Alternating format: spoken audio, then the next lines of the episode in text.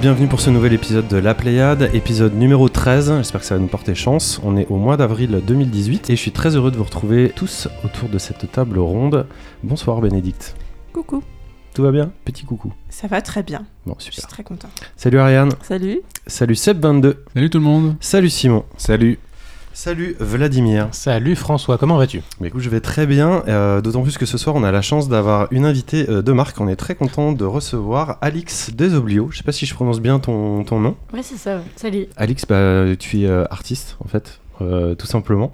Et nous, on a tenu à t'inviter pour faire découvrir ton travail euh, à nos auditeurs, tout simplement, qui tourne notamment au- autour du jeu vidéo, mais pas que. On y reviendra un peu plus tard dans le courant de l'émission avec toi, Vladimir. Émission déroulée, euh, on va vous faire peut-être un preview de la Pléiade comme d'habitude, enfin je compte sur toi Simon. On va faire un petit tour des news. On va vous parler d'un jeu... assez marquant apparemment pour Ariane qui s'appelle Traum. On va parler de Vermintide 2, on aura un petit first, le point de réalité mixte comme d'habitude qui est l'ex.vr, débat ce que vous voudrez. Euh, on parlera de Fée euh, avec toi Bénédicte. On parlera aussi de Way Out. Euh, on aura nos snacks euh, avant de terminer par nos quartiers libres. T'es ok Simon? Oui.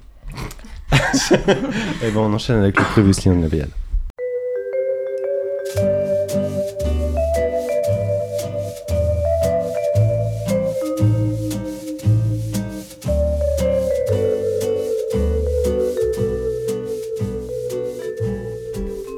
Alors, les retours du mois dernier. Bah oui, oui, oui, Oui, je je, commence, suis, je suis vraiment curieux parce que... euh, Tu te demandes ce que je vais trouver. euh, Bah, c'est pas ça, c'est qu'on a eu quand même 9 commentaires, donc c'est beaucoup, c'est un record. Le problème, c'est qu'il y en avait 7 de nous. Alors, euh, Alors de quoi on va parler ce mois-ci? C'est une très bonne, euh, très bonne remarque. Alors, en fait, on a eu donc euh, euh, Meiji de Fruitier qui a réagi justement sur SoundCloud et elle rebondit sur notre mini débat. Je sais pas si vous vous rappelez. Ah, c'était pas un spam, c'est c'est une vraie auditrice. Quoi. tu lui as répondu, hein, je te rappelle. Ah, ok, bah, pardon. c'était il y a longtemps, c'était hier.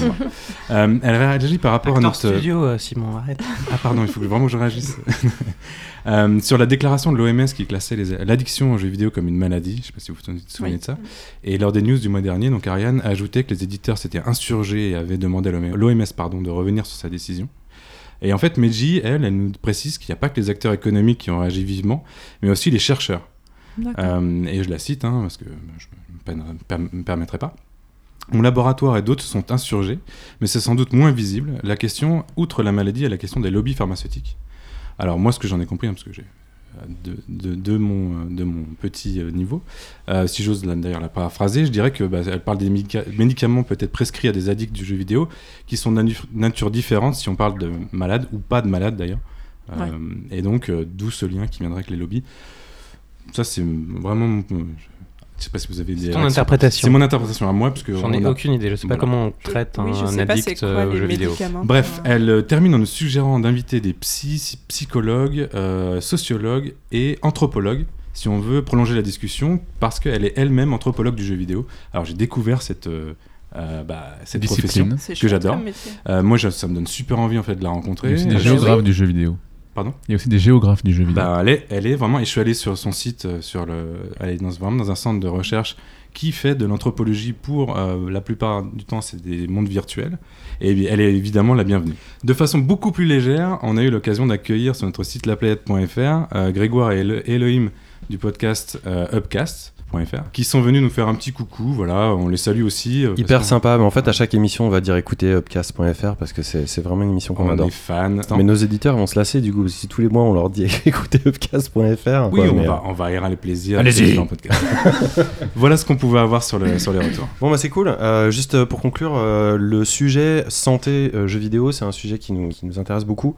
Et euh, restez bien à l'écoute parce qu'on va, on va revenir dessus dans les prochains euh, épisodes de, de la Pléiade. Euh, merci Simon. On va enchaîner avec les news, enfin le tour des news.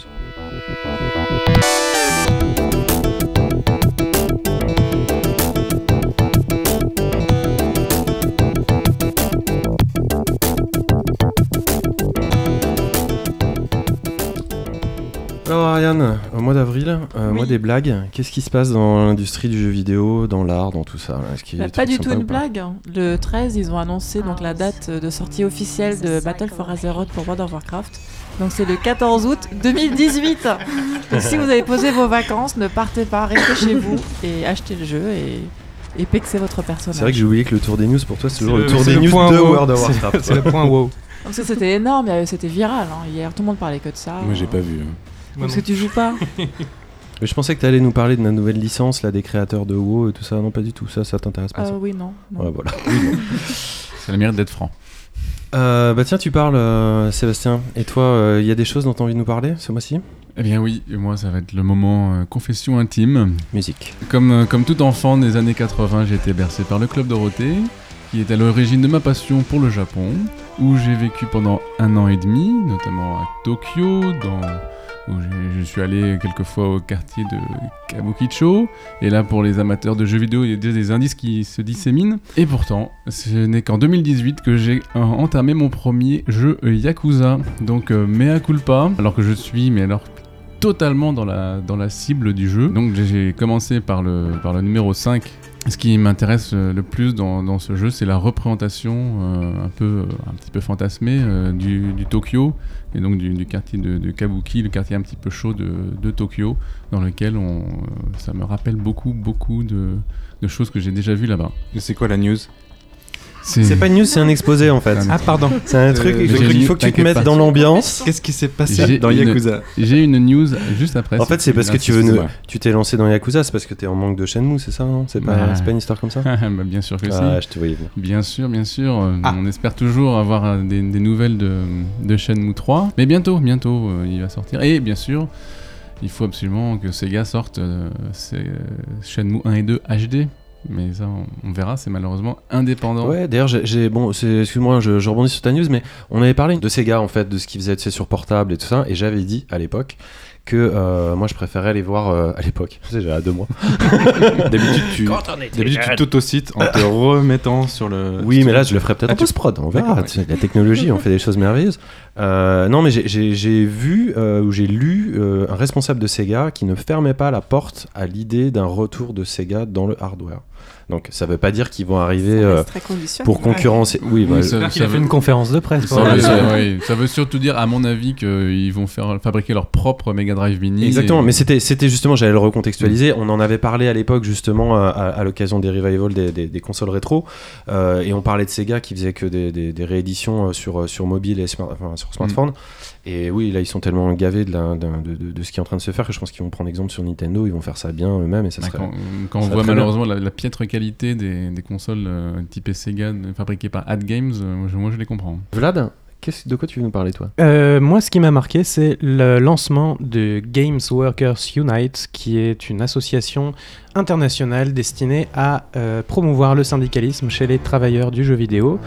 Euh, et Enlevé En- c'est En partenariat, enfin en partenariat, je sais que c'est en partenariat, mais en tout cas le STJV, donc le Tout syndicat à fait. des travailleurs du jeu vidéo, euh, travaille avec eux. Tout à fait, qui est aussi tout nouveau euh, Mm. lui-même, euh, qui a fait l'actualité il y a très peu de temps, donc qui est le premier syndicat français de, euh, d'employés dans le, dans le secteur, parce que jusqu'ici tous les syndicats étaient des syndicats d'employeurs.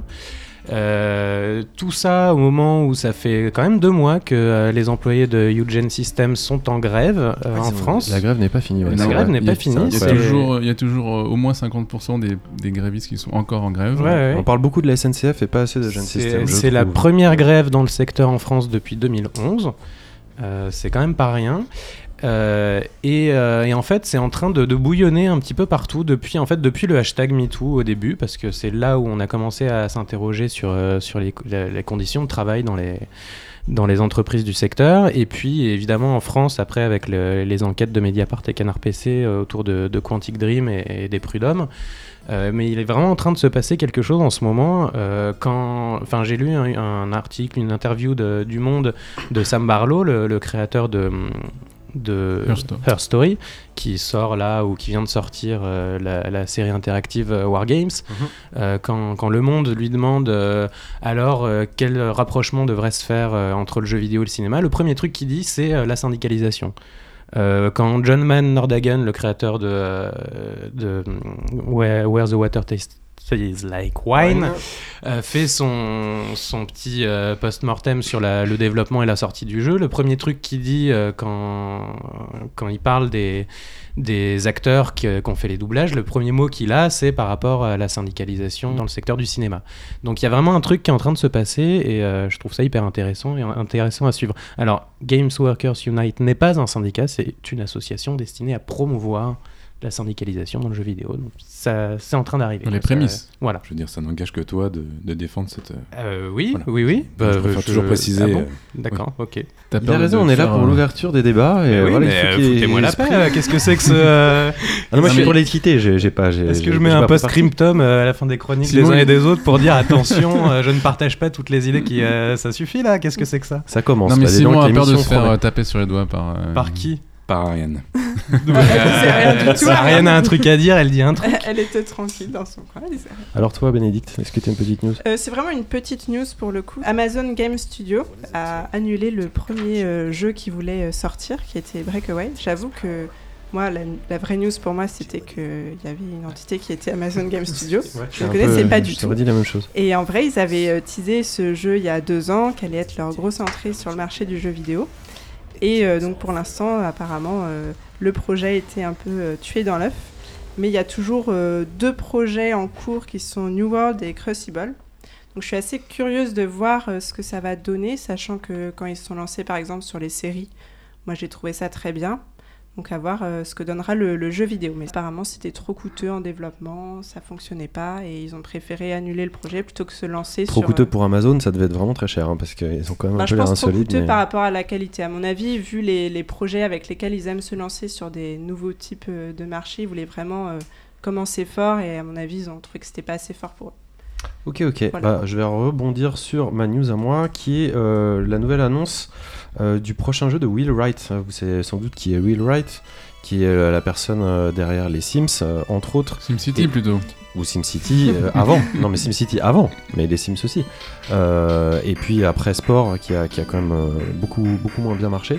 Et euh, là, en fait, euh, juste après une, une conférence euh, sur Double Fine, dont on avait entendu parler de lui en tant qu'ange gardien bienfaiteur, euh, il a annoncé euh, donc son, son nouveau concept de jeu.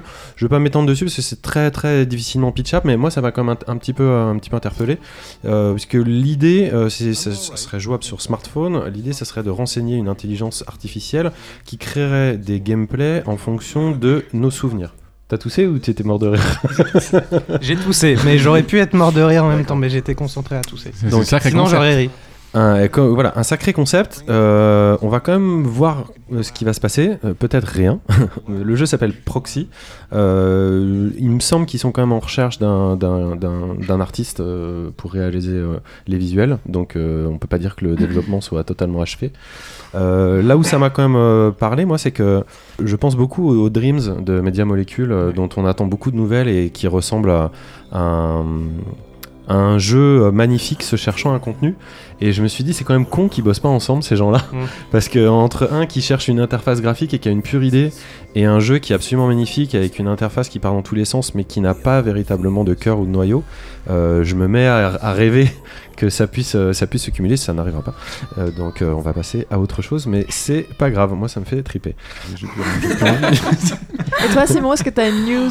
Petite news, petit retour sur Assassin's Creed Origins. Euh, on était déjà plus ou moins revenu, mais très rapidement, sur le fait qu'ils avaient ouvert un sorte de musée interactif.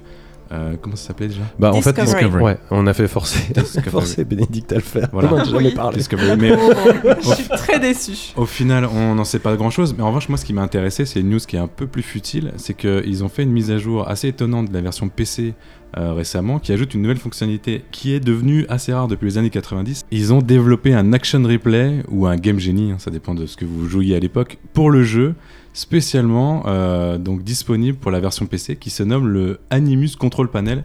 En gros, ce qu'ils ont fait, c'est génial. Ils ont euh, permis aux joueurs PC de modifier 75 paramètres, mais complètement délirants, allant de euh, l'apparence du personnage, les vies infinies, la façon dont on, en gros, gère le monde. La gravité Et- mais c'était à l'époque des pyramides, hein, je te rappelle. Ouais, Justement. Euh, et non, ce qui est super intéressant, je trouve, c'est déjà de mettre, en, de mettre à dispo ce God Mode, les, le God Mode du PC des années 90 que je trouve assez drôle.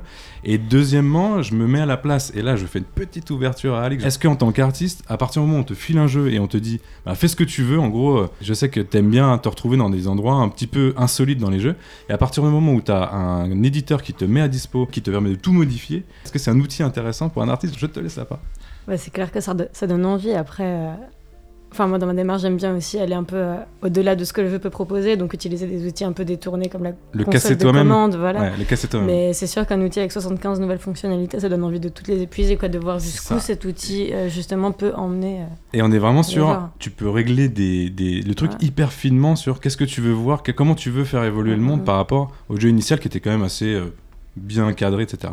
Bon, là, le seul point noir, c'est qu'il y en a toujours un, c'est que c'est ex- exclusif forcément au PC. Euh, et euh, bah, ça n'existe pas sur les consoles, donc euh, je pense que c'est lié aussi au, au fait qu'il y a des trophées, ce genre de trucs. Enfin, on peut pas hacker un jeu sur console qu'on peut hacker sur, sur PC. Non, Peut-être que le- les joueurs PC aussi sont plus enclins à se servir et à s'emparer de ce genre de fonctionnalités plus que les joueurs PS4 ou Xbox. Oui, mais tout simple. C'est mais c'est c'est- super plus compliqué quoi. Non, plus, Hacker une console, faut euh, quand même y aller quoi. Non, plus simplement, une console, c'est un environnement fermé par rapport au PC qui est Non, mais tu joues une console dans un canapé avec une manette à moitié affalée, t'es pas là en train de- d'essayer de. C'est Bah, pas la même façon de leur préjugés. Si tu, leur laisses la si tu laisses la possibilité, bah, tu peux obtenir des centaines de milliers de niveaux de, euh, de Super Mario Maker ou de. euh, Qui a Ouais, ouais, mais chevauché c'est très différent parce qu'il y a une finalité. Qui a chevauché une licorne en VR il y a ça deux émissions euh, pour essayer de trouver la fin du niveau et de craquer le jeu C'était sur console. Bref, voilà. Et comme on n'a pas beaucoup de temps, on ne va pas vous parler. De Flashback, le sublime jeu de Delphine Software qui arrive sur la Switch, qui est quand même sa 16e plateforme en 26 ans d'exploitation, ni d'Electronic Arts qui, pour un Star Wars en monde ouvert, recrute des développeurs prêts à voir s'annuler leur projet du jour au lendemain, ni de Niantic qui commence à être un de nos habitués et qui, à l'issue d'un procès, va rembourser 18 000 fans déçus de la Chicago Pokémon Fest, mais ne pourra pas pour autant faire revivre les 5 inconscients déjà décédés à cause de leur jeu. Ni de Mario Kart qui a été jouable le 10 mars sur Google Maps, parce que même si on a rien contre les plombiers moustachus, faut quand même pas déconner. Ni de Facebook qui, à force de ne pas respecter nos données personnelles, continuera de mourir aussi sûrement que les rhinocéros blancs, les requins et les abeilles. Ni de Dante de Devil May Cry, remplacé sans ménagement par Gérald de Rive dans Soul Calibur, et qui, du coup, tente une reconversion avec sa grosse épée dans Monster Hunter World, grosse quoi? Comme quoi le CV anonyme, ça fonctionne. Dans Monster Hunter, dans Monster Hunter World. hein. Je me l'ai envoyé ce lien. Je déteste. Ni de Prodigy X, un joueur de Sea of Thieves, premier à remporter la récompense de pirate légendaire, mais critiqué pour l'avoir fait en adoptant une attitude de pirate. Si, si, c'est vrai. Ni du The End de la chaîne No Life, qui, comme une super bonne copine avec qui on a passé de merveilleuses années, restera dans nos cœurs forever. Ni de Vincent Bolloré, qui, comme un relou qui comprend vite mais à qui il faut expliquer longtemps, vient enfin de lâcher la gorge d'Ubisoft pour se trouver une nouvelle proie à qui venir en aide. Ni enfin de Stephen Hawkins, notre Captain Blood, notre Monsieur Spock, notre Charles Xavier, dont les écrits resteront toujours infiniment inspirants, en tout cas bien plus que toutes les mises à jour de Star Citizen réunies. Waouh. C'est beau. Ben, merci à tous. On va enchaîner euh, avec notre première chronique. Ariane, c'est toi qui t'y colle et tu vas nous parler d'un jeu euh, ben, à consonance allemande. Je ne sais pas si c'est le cas, mais qui s'appelle Traum.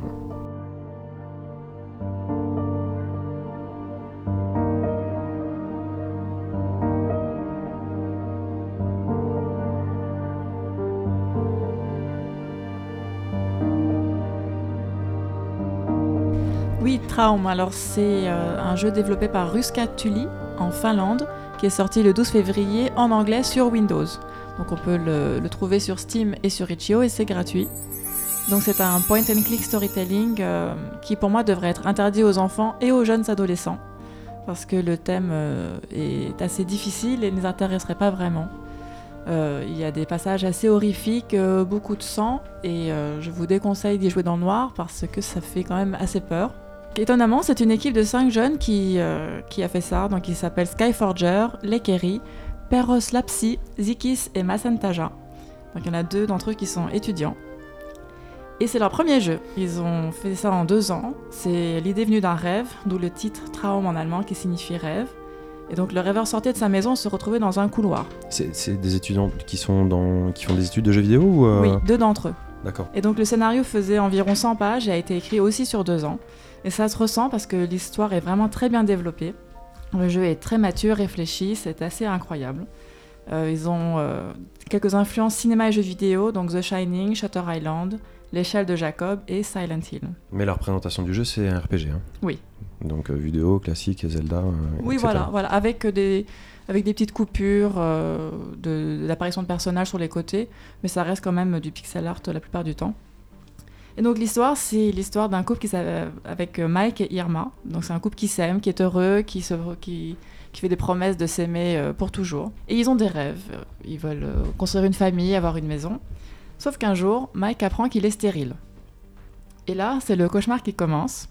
Donc la réalité mélangée aux rêves, aux souvenirs. En fait, le jeu, c'est une enquête pour comprendre ce qui est arrivé à Mike et à Irma. Euh, car il fait un blocage. En fait, il ne sait plus ce qui s'est passé et où est sa femme, qui a disparu. On ne sait pas, on ne sait pas où elle est. Et donc le jeu, c'est vraiment un jeu du point de vue masculin. C'est un jeu euh, qui parle beaucoup de, de l'homme, de la difficulté euh, face à l'impossibilité d'avoir des enfants, la peur du rejet, de s'en sentir inutile dans son couple et même au travail vis-à-vis de ses collègues. Donc ça le travaille beaucoup et on, bah, on vit sa paranoïa euh, grandissante, euh, ses, cauchemars, euh, ses, ses crises d'angoisse. Et donc le jeu en vient à parler de la violence conjugale. En fait, c'est vraiment le centre du, jeu. Et on est du point de vue de l'agresseur.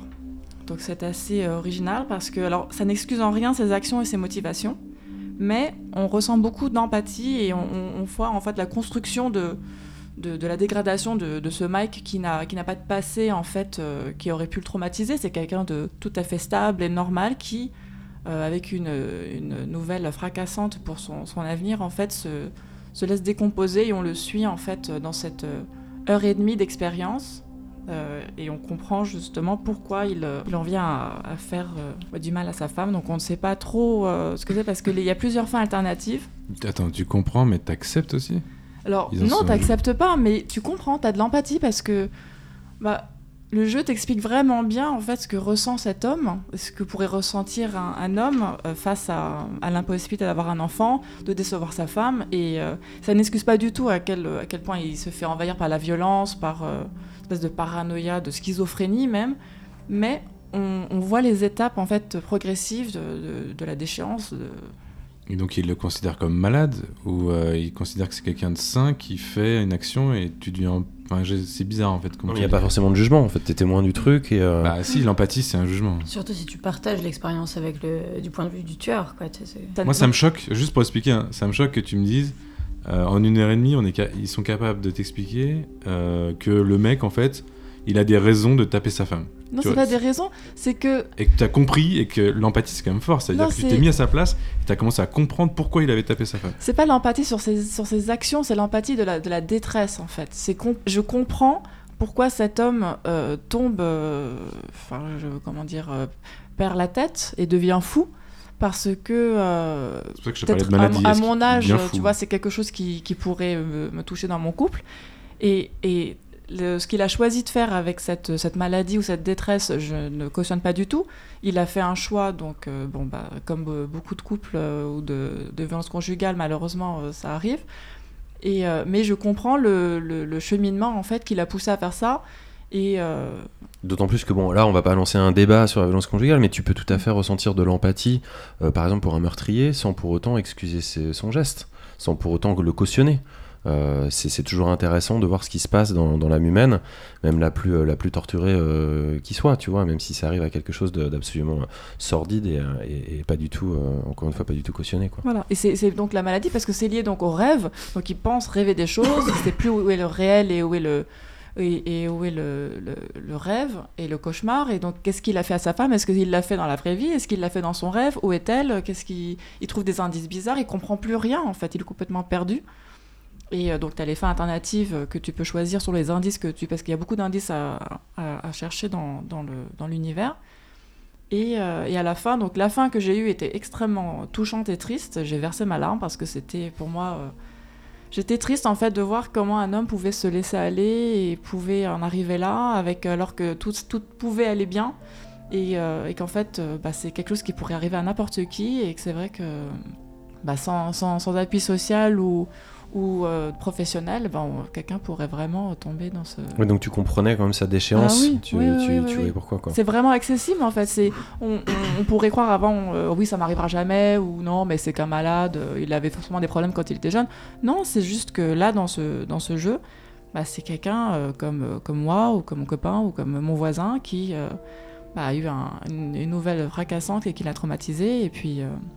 Du coup, tu réponds. Enfin, j'avais deux questions, mais en fait, tu viens pratiquement de répondre à la première. Je me demandais, avec un, avec un jeu, avec un sujet aussi lourd, tu parlais de, de violence conjugale, tu parlais de stérilité masculine, comment t'en étais arrivé à avoir la curiosité d'essayer ce jeu? Parce que ça, ça fait un peu peur. Tu vois, c'est toujours. euh, je, je crois qu'on en parlait en off, mais c'est le genre de, de- Ça serait un film, on, on- dira oui, il faut que je le vois, mais on le met tout en bas de la liste quand même. Tu vois, c'est c'est- Oui. pas simple de s'aventurer euh, dans une expérience vidéoludique avec ce, ce genre de thématique. Toi, qu'est-ce qui t'a intéressé euh, là-dedans? Qu'est-ce qui t'a attiré? Alors en fait, euh, je m'étais renseignée rapidement et j'avais vu que c'était un, un- un jeu sur euh, bah, avoir ou pas des enfants. Et je m'étais pas renseignée en, en profondeur et c'était un sujet qui me parlait euh, dans la vraie vie. Et donc je me suis dit, ah, c'est un jeu qui correspond, qui peut-être m'a trouvé à cette euh, période très précise de ma vie. Donc j'ai envie de... Bon, je m'attendais pas à un truc aussi fort en fait. euh, mais... euh, D'accord, c'est intéressant. ouais. Au niveau de, tu parles de fin alternative, au niveau de- du gameplay, de l'interactivité, on, on peut- j'imagine qu'on peut quand même pas aller jusqu'à l'empêcher de, de frapper sa femme, mais euh, qu'est-ce qu'on peut faire dans le jeu? Alors je pense que euh, le dénouement, euh, en fait, ils expliquent ce qui s'est passé. Donc euh, pour, je pense qu'on peut, on peut, on peut avoir plusieurs explications sur ce qui s'est passé avec sa femme. Donc je peux pas trop révéler, mais y y a- je pense qu'il y a, plusieurs acteurs dans le, d'autres, autres que Mike et sa femme. Il y a des copains, il y a des voisins, il y a la sœur, il y a la tante. Donc peut-être qu'ils rentrent en jeu et que ça fait une fin alternative. pourquoi ils ont fait ça, etc. D'accord. Le, le deuxième truc, c'était en fait, j'étais très étonné que des étudiants, je sais pas quel âge ils ont, euh, je crois que tu es rentré en contact euh, avec eux, non? Oui. Tu- Oui, avec euh, le, design, le développeur qui s'appelle euh, Aki. Donc c'est Skyforger. On a discuté un peu. Lui, il est étudiant, il a la vingtaine. Il est ba- ils sont basés en Allemagne, hein, c'est ça? En Finlande. En Finlande, pardon. Et euh, c'est quand même assez incroyable que des étudiants aient osé euh, euh, embrasser une thématique aussi mature. Oui, oui. Euh, C'est assez gonflé, quoi. Tu vois, Ça surtout, surtout s'ils l'ont fait avec, euh, avec, euh, avec talent, quoi. Ah Euh, oui, très très bien. Ça vient, d'un, bouquin ou enfin, c'est un peu comme les films, genre ils sont basés sur un, un livre, et un- un- une Non. fiction ou ils ont vraiment inventé ça? Bah, en fait, c'est euh, celui qui a écrit. Donc c'est euh, Yanné qui a eu ce rêve et qui, de ce rêve, a, a construit cette histoire. Euh, parce que pour lui, c'était, je ne connais pas sa vie perso, peut-être un sujet qui l'intéressait. Et, euh, et puis après, il y avait de ces films, donc Le Shining. Euh, la violence dans- dans- conjugale dans Shining, euh, c'est- pas Ah mal. oui. Ils vont pas parler de la cuillère. Voilà. Et qu'est-ce qu'ils t'ont qu'est-ce qu'ils t'ont apporté de plus comme, comme information quand, tu, quand, quand tu les as contactés? C'était, on a juste discuté. En fait, c'était vraiment. euh, J'essayais de comprendre pourquoi euh, un étudiant aussi euh, jeune était intéressé de faire un sujet aussi lourd et aussi adulte. Et euh, je me suis dit, c'est incroyable que, que vous ayez pu euh, être aussi. euh, Perspicace, quoi. Oui, voilà, perspicace. Bah, toi, je sais que tu m'as dit que tu avais été assez bouleversé Ah par, oui, oui, oui, par oui. le jeu. ouais, c'était une expérience assez incroyable. Ok. Ah, La musique est incroyable, c'est ça, je voulais le dire. Il y a beaucoup d'ambiance. Et ouais, non, mais c'est très bien. Bon, bah c'est cool. Traum, qui veut dire rêve en, en allemand, c'est pour ça que je croyais que c'était en allemand, mais ça se trouve, ça veut dire aussi rêve en finlandais. Peut-être. On n'a pas de dico franco- franco-finlandais sous la main. Traume, trauma, tout Sous- ça. sous ça, la ça main. va bien ensemble. Merci en tout cas, c'est- tu as dit c'est sur itch.io, c'est gratuit, donc euh, bah, on va essayer ça, ça a l'air super intéressant. Euh, et on va enchaîner euh, avec toi Simon, on va changer complètement d'ambiance et on va partir sur un jeu dont le premier opus avait été quand même bien, bien reçu. Et je crois que le deuxième opus a fait mouche aussi, il s'agit de Vermintide 2.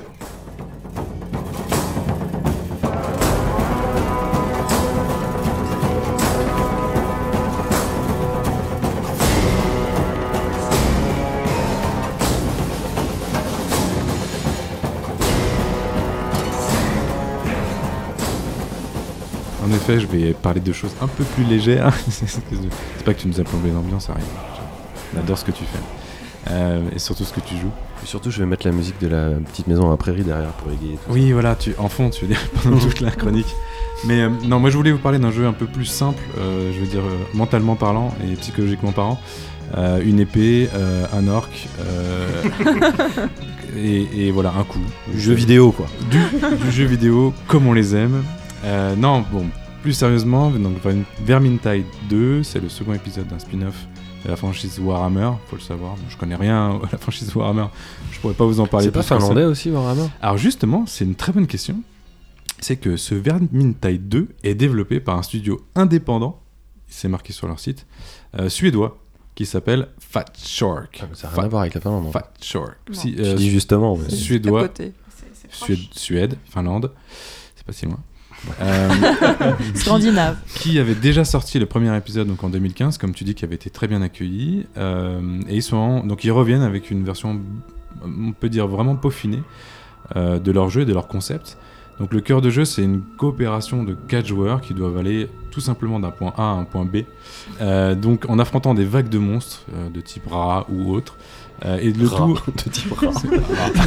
C'est comme euh, Un la- petit rat, comme Le tout à la première personne, voilà, je finissais ma phrase. Voilà, pour simplifier, c'est exactement le Left 4 Dead de Valve. Si vous avez joué Left 4 Dead, vous comprendrez que en remplaçant les zombies par des ordres de rats, justement, euh, dans un monde médiéval super dark, vous obtenez le même jeu à l'identique. On trouve donc euh, quand même des différences par rapport à Left 4 Dead, euh, principalement dans le gameplay, euh, puisque pour moi, c'est euh, le premier jeu qui a réussi à me faire euh, jouer à la première personne en combat au corps à corps. Alors, je sais pas vous si vous avez déjà essayé des jeux qui font ça.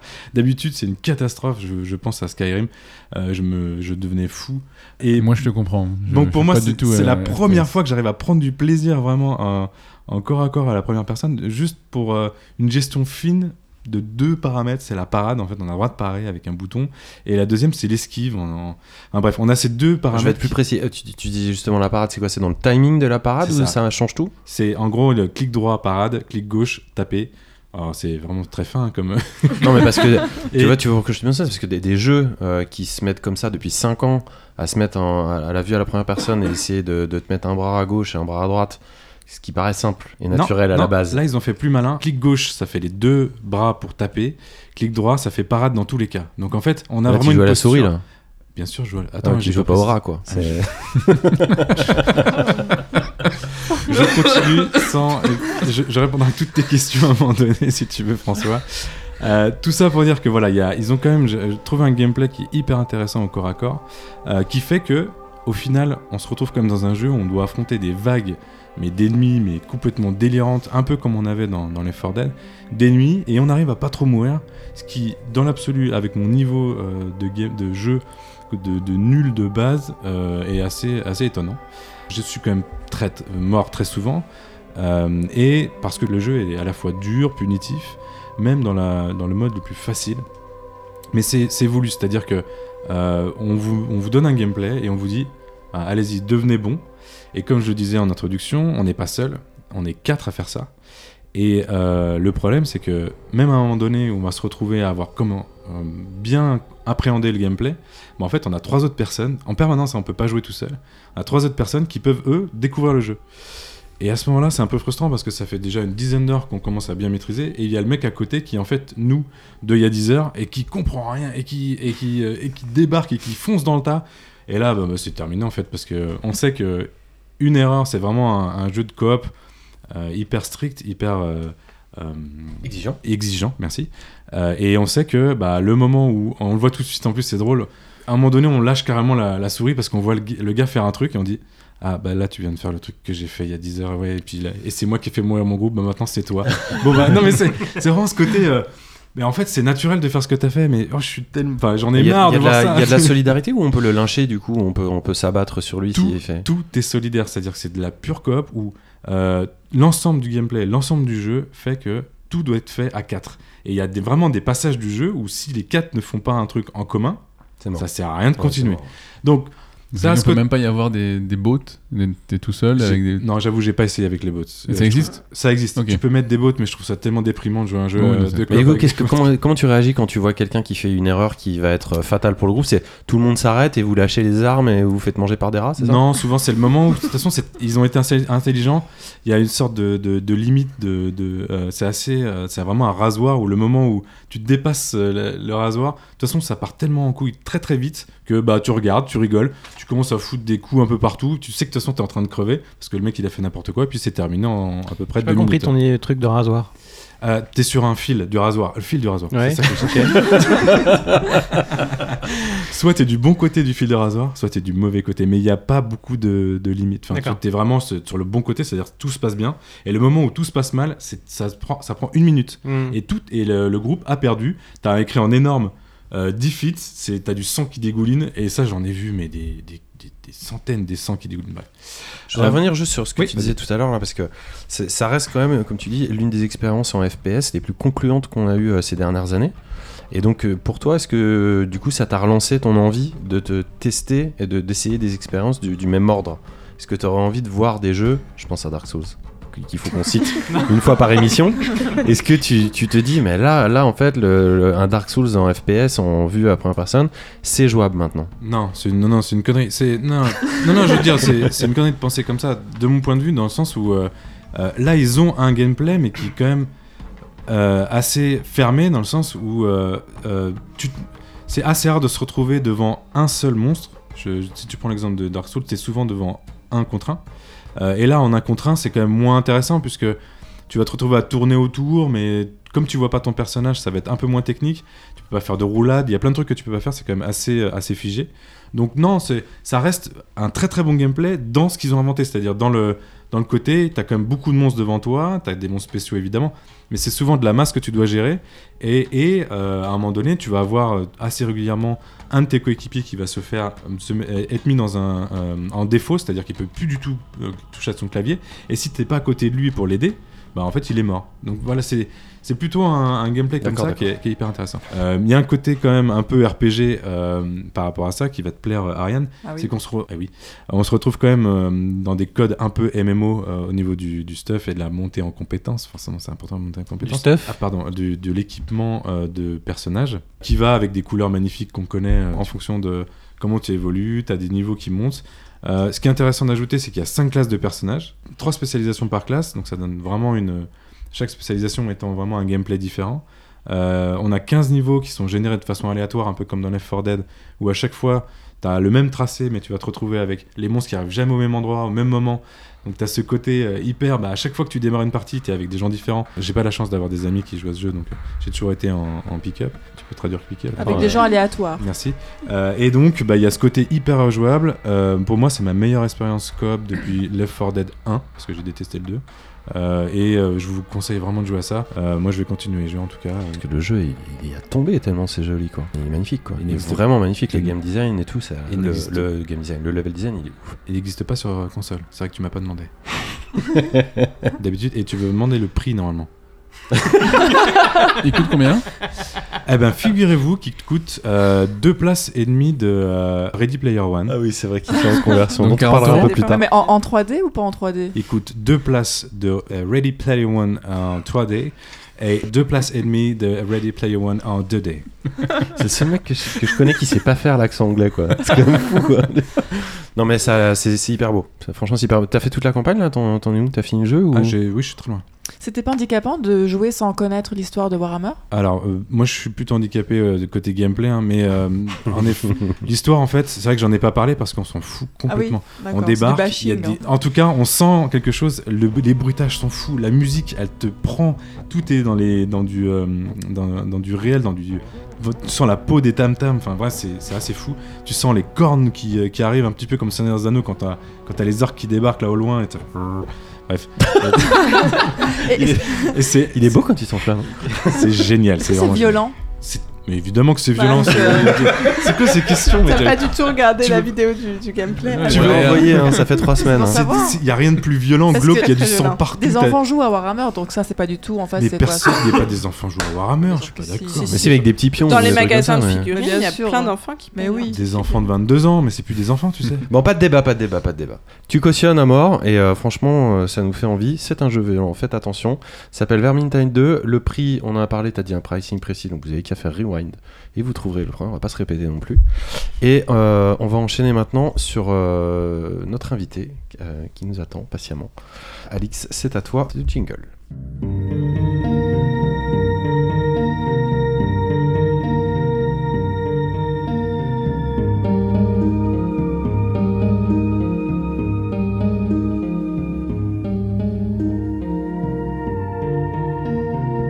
Re-bonsoir Alix, des. Oblios, donc.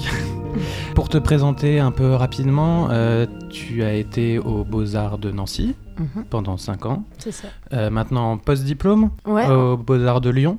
c'est ça. C'est pas, un post-diplôme, c'est un DSRA. Donc, c'est un cursus de troisième cycle en trois ans. Ça veut dire diplôme supérieur de recherche en art. Et euh, donc, c'est un diplôme à la fois théorique et plastique où on mène une recherche au sein d'un labo qui s'appelle le labo NRV. Donc, euh, c'est euh, un espace qui est à la fois porté par euh, les Beaux-Arts de Lyon et aussi par les Subsistances, qui est une structure de spectacle, vivant.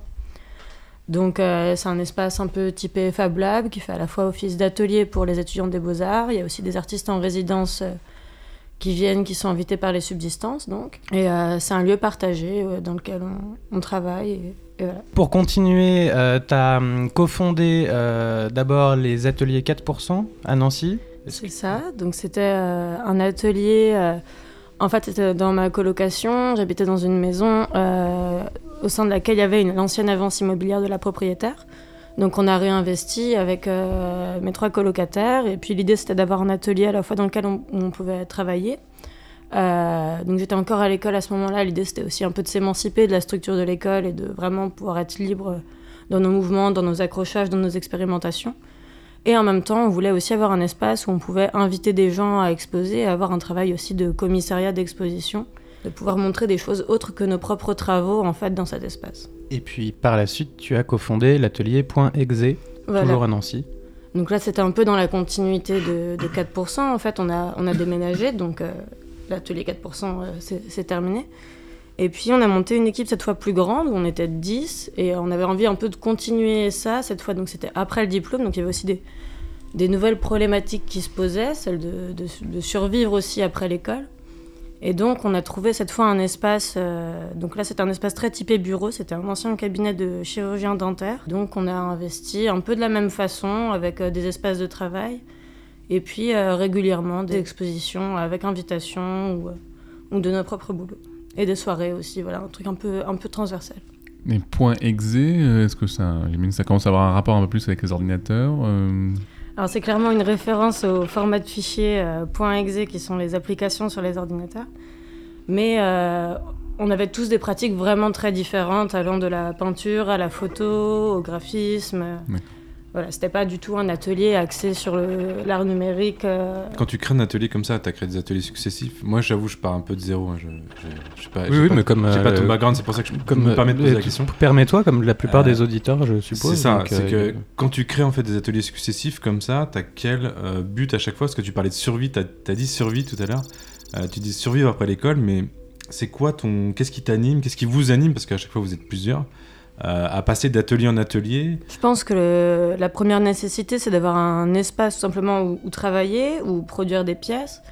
Euh, surtout pour les, artistes qui n'ont pas forcément une pratique euh, autour de l'ordinateur, ou par exemple un peintre a besoin bah, d'avoir un espace où peindre ou stocker ses pièces. Et puis effectivement d'avoir aussi une visibilité, de pouvoir ne serait-ce qu'accrocher un de ses travaux au mur, le prendre en photo, le référencer, ça permet de, diffuser aussi en ligne d'avoir une visibilité a posteriori de la production. Il y a des gens qui viennent vous voir, de, vous, vous ouvrez tout de suite euh, Voilà. l'espace. quand on, quand on organise des expositions, donc, euh, moi je crois que c'était ça qui me plaisait beaucoup aussi avec l'idée d'avoir un atelier. C'est euh, l'idée d'émulsion, en fait, euh, de partager avec euh, une équipe un temps d'accrochage où on va réfléchir, contacter des gens, vraiment échanger. c'est des, des moments à la fois très épuisants et aussi très très excitants en fait, des temps de production très forts, euh, qui sont pour moi euh, un des principaux atouts d'avoir un atelier partagé qui sert aussi d'espace d'exposition, euh, voilà, qui permet d'aborder un autre côté de la création artistique qui est vraiment dans, dans l'émulation et dans, dans l'échange.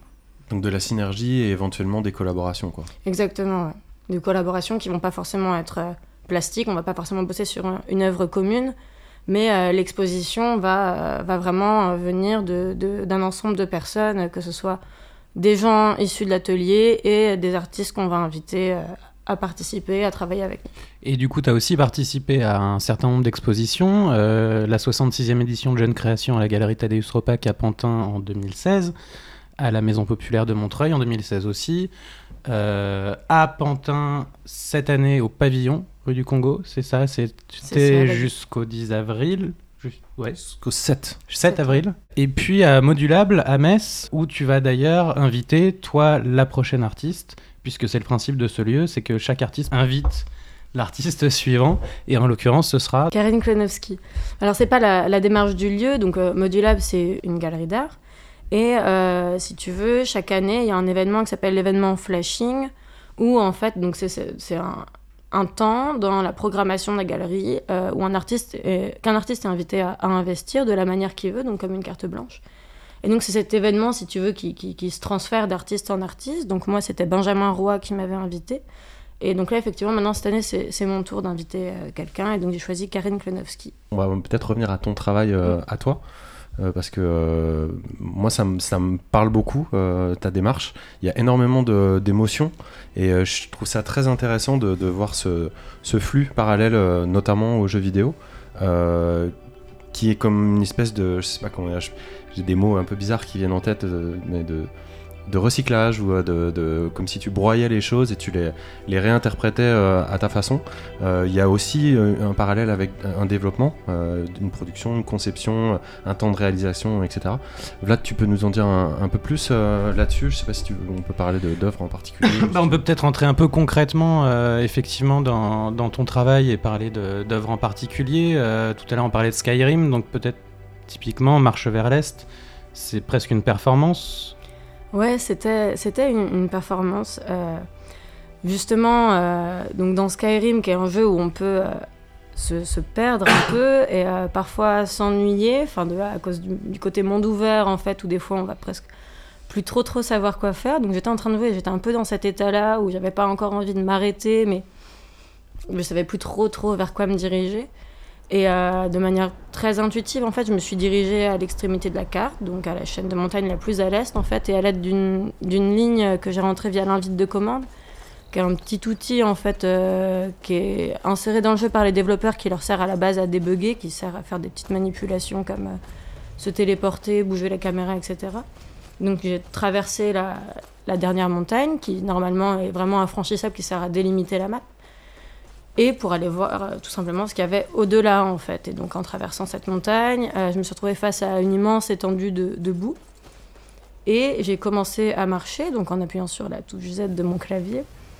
Et donc là, je me suis retrouvée un peu pris au pied, si tu veux, parce Ouais, que je tu- m'attendais à tomber, à avoir un mur invisible, je sais pas, un, un truc un peu, un peu matériel, en fait, un peu physique. Et non, euh, j'ai continué à courir pendant donc une heure et demie. j'ai attendu tout un cycle jour-nuit, en fait, au sein du jeu pour me donner quand même une petite limite.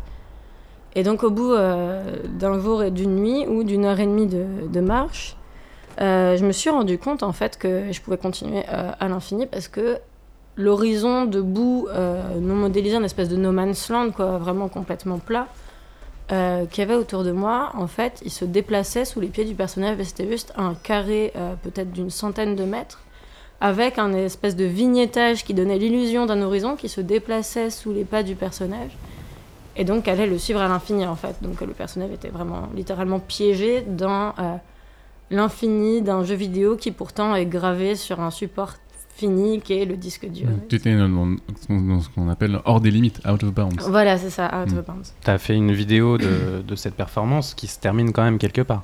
Oui, elle se termine par un, un suicide du personnage qui, je pense, manifestait un peu aussi mon, mon propre, euh, ma propre surprise et mon propre peut-être ennui par rapport à ce que j'avais entrepris de, de faire. Et parce que donc le- la mort du personnage, c'est aussi le seul moyen de revenir, euh, peut-être dans la vraie carte du jeu, de revenir un peu à la routine de, de ce personnage. De rompre un peu, enfin de sortir en tout cas de, de ce vide dans lequel euh, le personnage, l'avatar, j- j'ai pas envie de dire moi, parce que je pense que pendant cette performance, j'étais plus vraiment en train d'incarner le personnage, si vous voulez, c'était plus devenu une espèce d'outil d'exploration pour, euh, pour tester des trucs euh, vraiment en termes d'expérience et, et aussi de visuel, quoi, de voir ce qui allait se passer. Et t'as réussi à revenir dans le jeu après? À continuer à te dire, bah ok, je sais qu'il y a ça là-bas, mais maintenant je continue à taper des orques. ou- Non, ça a un peu marqué justement la, la- la- la fin de ma partie de Skyrim. C'est vrai? Déjà l'état d'esprit dans lequel j'étais pour faire ce genre de performance, j'étais déjà un peu...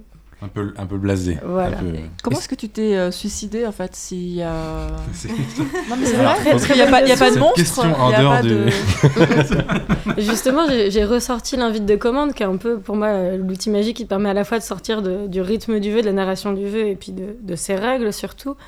Euh, et donc je suis repassée en, en- en God mode, donc invincible. Euh, j'ai fait voler mon personnage et j'ai enlevé le God mode.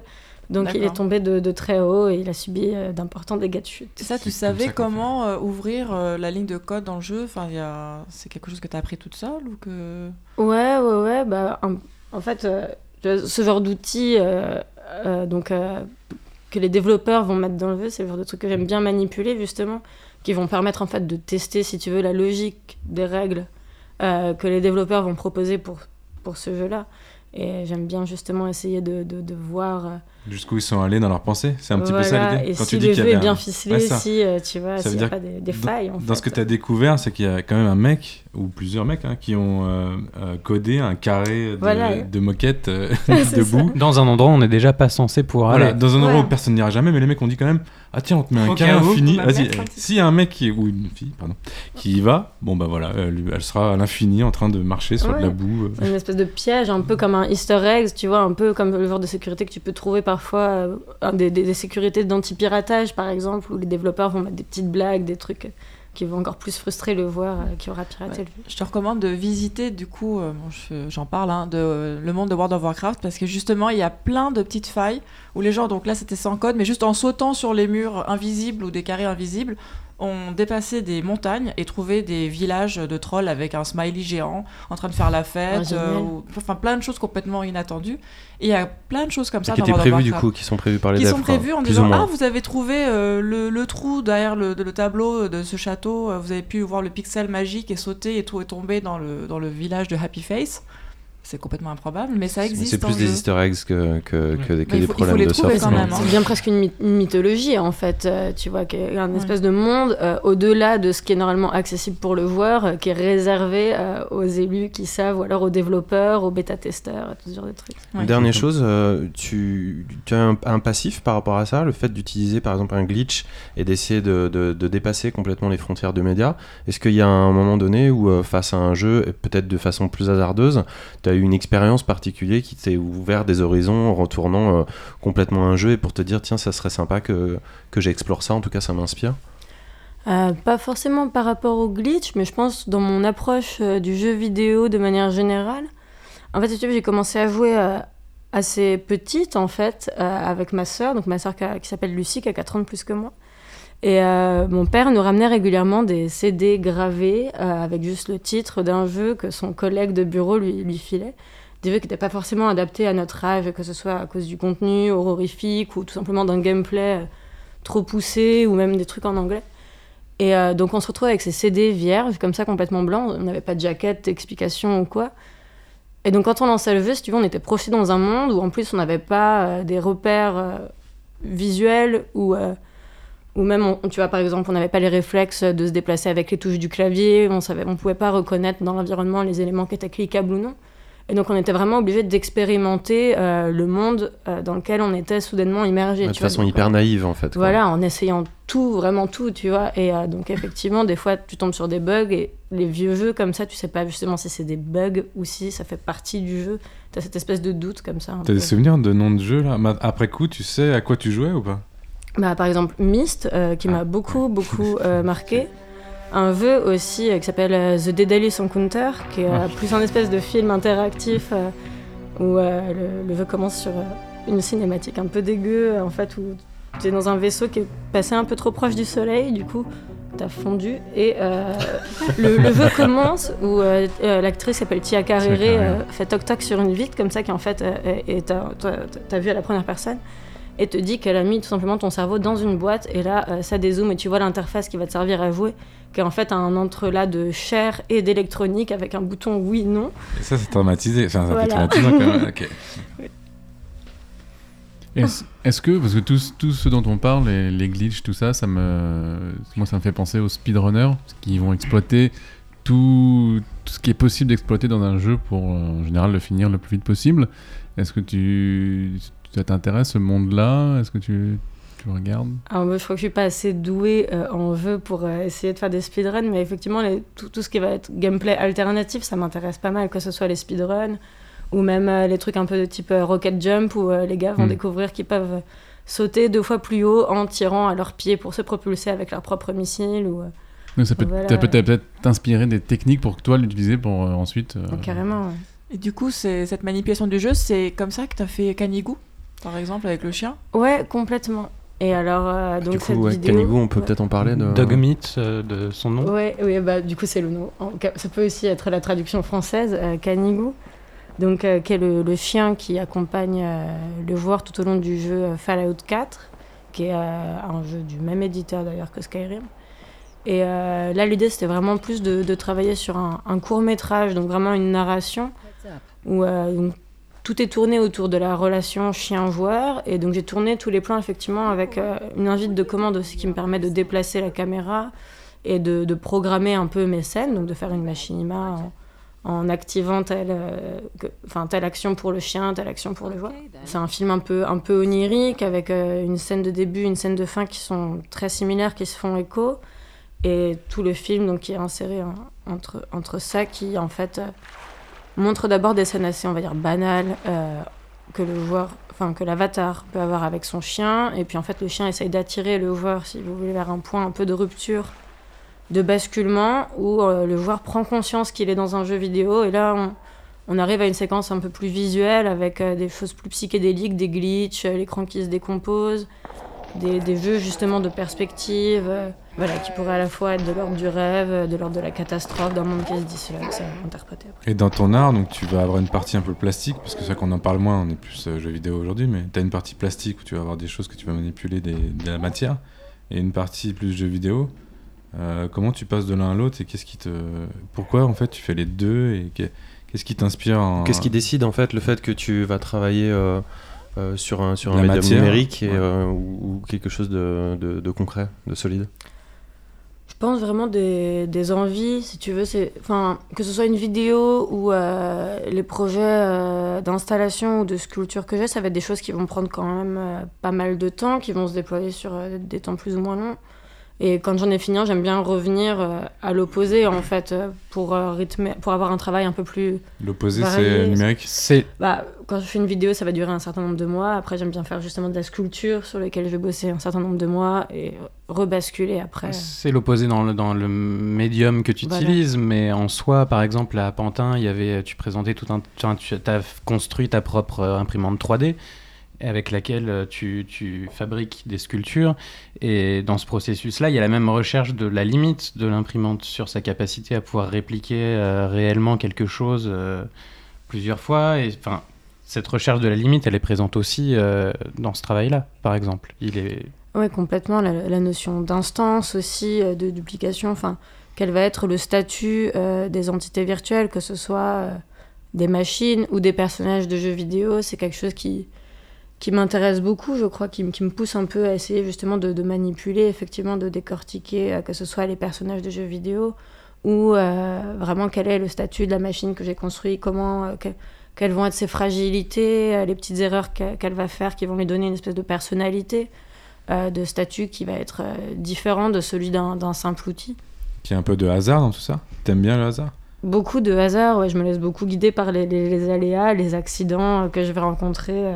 Et tu les, essaies de les provoquer aussi dans ce que tu fais Ou t'as cette volonté de provoquer le hasard Ou c'est juste tu, tu vas dans une direction et tu vois ce qui se passe? Je, dirais pas provoquer, mais. euh, Enfin. je suis assez à l'arrache, je crois, quand je fais les choses, donc forcément, il y a pas mal de moments où, où ça coince. Et Tout quand tu parles d'accident, euh, c'est au sens propre, euh, là, euh, dernièrement. Ça, ça peut être au sens propre, oui. Ça a été assez dangereux, j'ai cru comprendre, la dernière installation. Là. Oui, une, enfin, ouais, dangereux. Enfin, j'utilise de, de l'air comprimé pour, pour imprimer de la céramique, donc avec cette imprimante 3D. Et euh, effectivement, j'ai fait quelques essais avec d'autres matériaux, dont du sable. Et le, le- le sable n'a pas du tout la même résistance en termes de matériaux que de la terre céramique. Et donc, euh, ça ne s'imprimait pas. Alors, j'ai dû augmenter la pression, euh, augmenter encore. J'avais un nouveau compresseur que je ne savais pas encore trop manipuler. Et, euh, et la seringue dans laquelle il y a la matière a éclaté et une boule de sable de chantier avec du liant est passée vraiment à 2 cm de mon œil et a fait un petit impact dans le mur. Un, Un petit peu plus impact, haut. ouais, un petit impact de 7 cm qui a volé à 200 km/h. Et Voilà. personne ne t'explique comment ça marche. tu veux pas avoir des, un manuel ou? Euh, j'utilise beaucoup de ressources en ligne en fait, que ce soit bah, pour construire l'imprimante 3D qui, qui- que j'ai construit euh, avec. Enfin, c'est un modèle open source donc euh, à partir du tutoriel, de vidéos, donc il y a beaucoup de choses qui sont par tâtonnement, par expérimentation. Est-ce que tu as imprimé en 3D les pièces pour fabriquer l'imprimante en 3D ou pas du tout? Alors, il y en a qui sont imprimés, oui, mais moi, c'est une imprimante à céramique, donc euh, une machine en céramique, euh, c'est pas forcément très efficace. Euh, mais oui, j'ai fait imprimer quelques pièces euh, avec du, du- du plastique, donc du PLA et d'autres d'autres imprimantes 3D, du coup, qu'on savait faire ça. Peut-être qu'on peut parler des- de ces hybridations-là, de- des, des cristallisations que tu as, que as présentées aussi, Mhm. euh, qui je crois étaient inspirées de, de Borderlands, euh, c'est ça? Alors, effectivement, c'est donc c'est une série de pièces euh, de, donc de céramique imprimées en 3D. Euh, alors, donc c'est des pièces qui sont appelées cristallisques, qui sont clairement une référence aux cristallisques qu'on peut croiser dans Borderlands 2, qui, qui sont des monstres, des énormes tripodes de pierre avec les pattes couvertes de, de- de cristaux, et c'est leur seul point faible. Il faut tirer sur les cristaux pour pouvoir mettre à terre les monstres. Et donc, c'est des sculptures de céramique qui font une douzaine de centimètres de haut et donc en forme de, de tripode, et sur lesquels j'ai fait pousser euh, des cristaux de sulfate de cuivre et de lin de potassium. Et donc il y avait tout un, rapprochement, enfin un dialogue en fait entre le cristal et la forme imprimée en 3D qui m'intéressait, dans le sens où euh, il y en a donc euh, 18 des pièces, toutes issues du même euh, modèle 3D. Et justement, avec euh, toute la fragilité d'imprimante, toutes les erreurs qui s'est mises dans le processus, il n'y en a aucune qui est, pareille, vraiment. Et donc tout ça, c'est lié à, la, viscosité de la terre, au flux continu de la pression, à la vitesse d'impression. Il y a tout un tas de facteurs en fait qui vont influencer la forme. Et euh, donc euh, pour un même modèle 3D, il y a plein d'individus. Et pour le- les cristaux, c'est un peu pareil. de par sa formule chimique, la lin de potassium va systématiquement pousser de forme octogonale, donc euh, une double pyramide symétrique. Mais euh, pendant le processus de croissance des cristaux, à cause des vibrations, de la température, de la lumière, euh, ce sera jamais une pyramide parfaite, ce sera toujours euh, des formes uniques. le hasard Voilà. Mm. Et donc le fait d'opposer les deux et d'avoir en même temps une forme donc, qui est produite mécaniquement et l'autre au contraire qui est vraiment produite par un procédé naturel de chimie.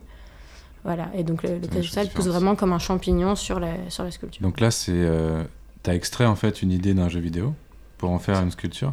C'est une référence. Une Oui, c'est inspiration, c'est une plus, référence, c'est une plus un clin d'œil. Ouais, euh, Mais du coup, le jeu vidéo est C'est de l'inspiration. Oui, voilà, le jeu vidéo est encore là. oui. Ce qui, ce qui- ce qui est frappant, excuse-moi, euh, juste Mm. avant que tu reprennes, Vlad, c'est euh, tu parles du hasard tout à l'heure.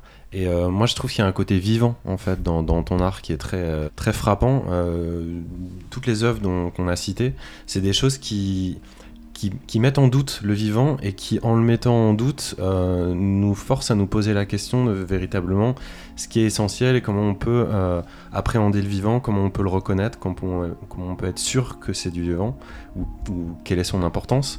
Et ne serait-ce que sur ces cristaux-là, euh, on, on le verra parce que je l'ai revu dans d'autres œuvres aussi. Moi, ça m'a, ça m'a frappé. Déjà, tu, tu, tu nous lances comme ça, oui, bah, on cultive des cristaux. c'est très simple. Euh, mais déjà, il faut dire que visuellement, parce qu'on parle à, à- à la radio là, mais euh, les œuvres, ça ressemble vraiment à des, à, à des pierres semi-précieuses en fait. Donc c'est très impressionnant de voir que tu as pu réaliser ça avec une partie d'impression 3D et une partie, comme tu dis, aléatoire je te rejoins Simon, une partie qui du coup est, essentielle dans le vivant. Ou quand je regarde euh, où je me dis mais qu'est-ce que je regarde en fait exactement? Est-ce que je regarde quelqu'un qui a fait un montage à partir d'un jeu vidéo? Ou quelqu'un qui a euh, mis finalement euh, de sa sensibilité pour utiliser le média jeu vidéo, qui lui-même utilise un, avatar d'un chien qui existe dans la vraie vie, etc. Et qui tout ça mélangé redonne euh, un, énorme influx de vie euh, justement à des images de jeux vidéo? En l'occurrence, moi c'est ça qui m'intéresse. C'était passionnant ce que tu viens de dire. C'est juste pour euh, que Ouais, dans ouais. les œuvres d'Alix, euh, euh, j'ai vu que tu avais euh, vraiment travaillé sur, euh, sur les trophées. Et moi qui suis un adepte des trophées et des succès, je, je voyais que ça m'a titillé. Est-ce que tu peux nous en parler? Alors, euh, les trophées, c'est une pièce assez vieille, euh, qui est peut-être euh, un peu moins, euh, un, un peu moins euh, importante euh, pour moi que les autres, mais euh, effectivement, c'était euh, des expérimentations plastiques au- autour de, de la notion de trophée. euh, et de trophées virtuels et de trophées réels en fait, où il y avait donc une série de, de formes qui étaient réalisées en, en 3D, euh, abstraites en fait, euh, qui pourraient presque tenir de l'ordre un peu de l'architecture avec les formes qui étaient créées créées du coup sous la contrainte aussi qu'elles allaient être imprimées en 3D après. Donc euh, ça, ça amène aussi dans les formes qui sont conçues de penser euh, aux angles, euh, etc. Parce que l'imprimante ne peut pas déposer de matière là où il n'y a pas de support. Donc euh, il y, a, y a un rapport, euh, comment dire De gravité, de gravité oui, gravité voilà, tu peux pas faire des, des- Physique, des pyramides inversées, par exemple, parce que bah, l'imprimante ne pourra pas déposer sa matière sur, sur, sur quelque chose qui pourrait la supporter. Et euh, voilà, c'était vraiment... euh, les formes 3D euh, sont, sont travaillées avec beaucoup de textures visuelles, euh, un travail de, de couleurs, euh, de matière, donc euh, tout ça à l'ordinateur. Donc il y a des, vidéos qui tournent à 360 degrés autour du trophée, avec des reflets, etc. Et puis quand tu imprimes le trophée en 3D, donc entre guillemets pour le dé- décerner à quelqu'un, là tu tombes sur un objet presque déceptif en fait, qui est en plastique un peu cheap, qui a plus du, tout l'attrait que, peut, avoir l'objet quand il est encore sous sa forme virtuelle. Et c'était aussi un peu euh, pour singer tous les multiples trophées qu'on peut avoir dans les jeux vidéo. euh, ceux où tu penses que tu, tu vois la, la- la progression de ta, pro- euh, de ta progression dans le jeu euh, avec un pourcentage, tu dis ah ça va, j'en suis encore qu'à 60%. Et en fait, tu tombes sur la scène de fin, tu te rends compte qu'il te reste 40% euh, où tu dois trouver euh, 150 plumes, euh, 150 bâtons. Assassin's Creed. voilà, ou Tomb Raider par Je exemple. Ce genre de truc avec des trophées qui veulent tout dire et rien dire en même temps. Voilà, une espèce de surrécompense en fait de course. euh, Un peu stupide, que tu dénonces. Peut-être, oui. Il y a juste encore deux, trois petits trucs, euh, parce qu'on n'a pas non plus énormément de temps. Euh, moi, ça m'intéresse aussi de savoir comment, euh, dans ta pratique euh, artistique, t'étais arrivé aux jeux vidéo. Je croyais que c'était en fait euh, pour produire de l'image, euh, tout simplement. Alors je sais plus si j'étais déjà dans une démarche de, de vidging ou non, mais je sais que, j'avais utilisé en fait. Je voulais, produire euh, une, image abstraite, colorée pour faire de la vidéo. Et euh, le seul moyen que j'avais trouvé d'en faire euh, en fait en live, c'était d'utiliser une cartouche de NES, enfin une ROM de NES qui était que j'avais travaillé, enfin que j'avais glitché en fait avec un éditeur hexadécimal et euh, du coup qui n'affichait plus qu'un embrouillamini de, de toutes les de tout le template graphique de, de, la, de, la, de la NES. C'est complètement geek ce que tu dis. J'adore. Ouais, pourquoi pas Non mais, non, mais c'est super. ah bah pour- par- venant d'une artiste, je suis désolé. Je- C'est moi mon cerveau. Il se passe, peu- non, c'est surtout comment elle était, comment, comment t'es venu l'idée, quoi. Enfin, tu vois, c'est. Ouais, c'est- Tu dis oui, bah fou. j'ai vu que ça comme solution. c'est genre, faut y aller quand même. Euh, Oui, bah, enfin, tu il y a des solutions effectivement beaucoup plus simples, mais euh, vu que je jouais beaucoup, j'ai forcément trouvé une solution en fait qui était proche de ce que je faisais. un peu. T'avais déjà une sensibilité en fait qui a fait que tu y as pensé parce que ce serait pas la première idée, je pense, qui viendrait euh, à quelqu'un qui aurait pas le même background de joueuse. Oui, voilà. Euh, ça. mais euh, voilà, enfin, j'ai fait avec ce que je savais en fait. euh, je jouais beaucoup et notamment sur émulateur. alors, j'ai- pas hacké la, la ROM comme ça. Enfin, il y a aussi beaucoup de tutoriels et, et de trucs comme ça en ligne. hein, J'ai pas juste Ah, Internet quand même. C'est pas, mon pas éditeur hexadécimal en mode allez, je me lance. non, non, mais... Et puis, euh, en train, c'est un projet, c'est encore lointain, mais t'es en train de travailler avec ta sœur que t'as citée tout à l'heure, donc Lucie des Oblios, sur un projet de jeu vidéo en l'occurrence. Est-ce que tu peux nous en parler un petit peu? Oui, alors donc c'est un, un projet qui s'appelle euh, I am an AI, c'est un peu, un peu dur à dire, En fait, euh, donc avec ma, ma- donc ma sœur Lucie euh, joue aussi énormément aux jeux vidéo. Elle est aussi artiste et, euh, et écrivaine.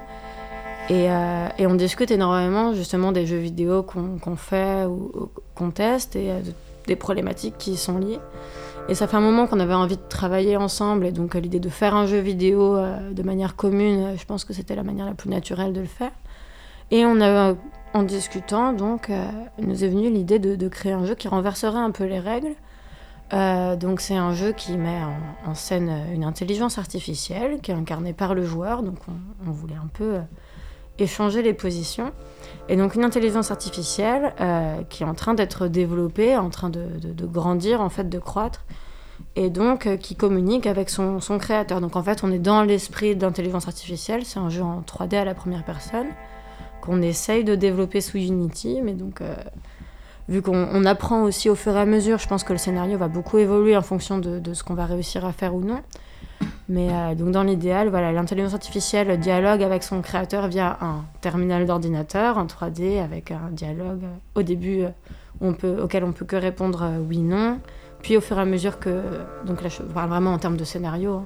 au fur et à mesure que l'IA travaille, grandit, son esprit s'étoffe, elle peut accéder au gameplay de type dialogue à choix multiples, puis ensuite un gameplay de type voix off, etc. etc.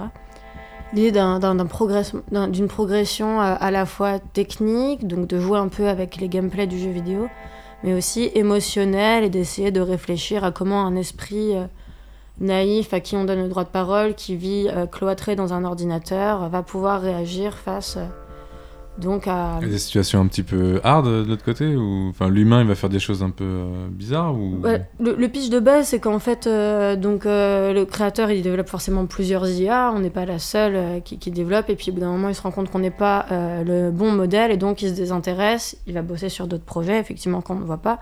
Et donc, l'IA commence à ressentir euh, la solitude. Et donc, euh, à ces émotions, au début toutes naïves, cette joie un peu, euh, un peu béate, euh, viennent euh, le doute, la tristesse, la colère, etc. Donc, l'idée, c'est d'avoir aussi un peu un travail autour de, de vraiment de la, de la personnalité. d'une IA. voilà, et, et donc euh, l'IA qui dialogue avec un humain qui lui est scripté, donc pas humain, et d'avoir un espèce de renversement euh, comme ça.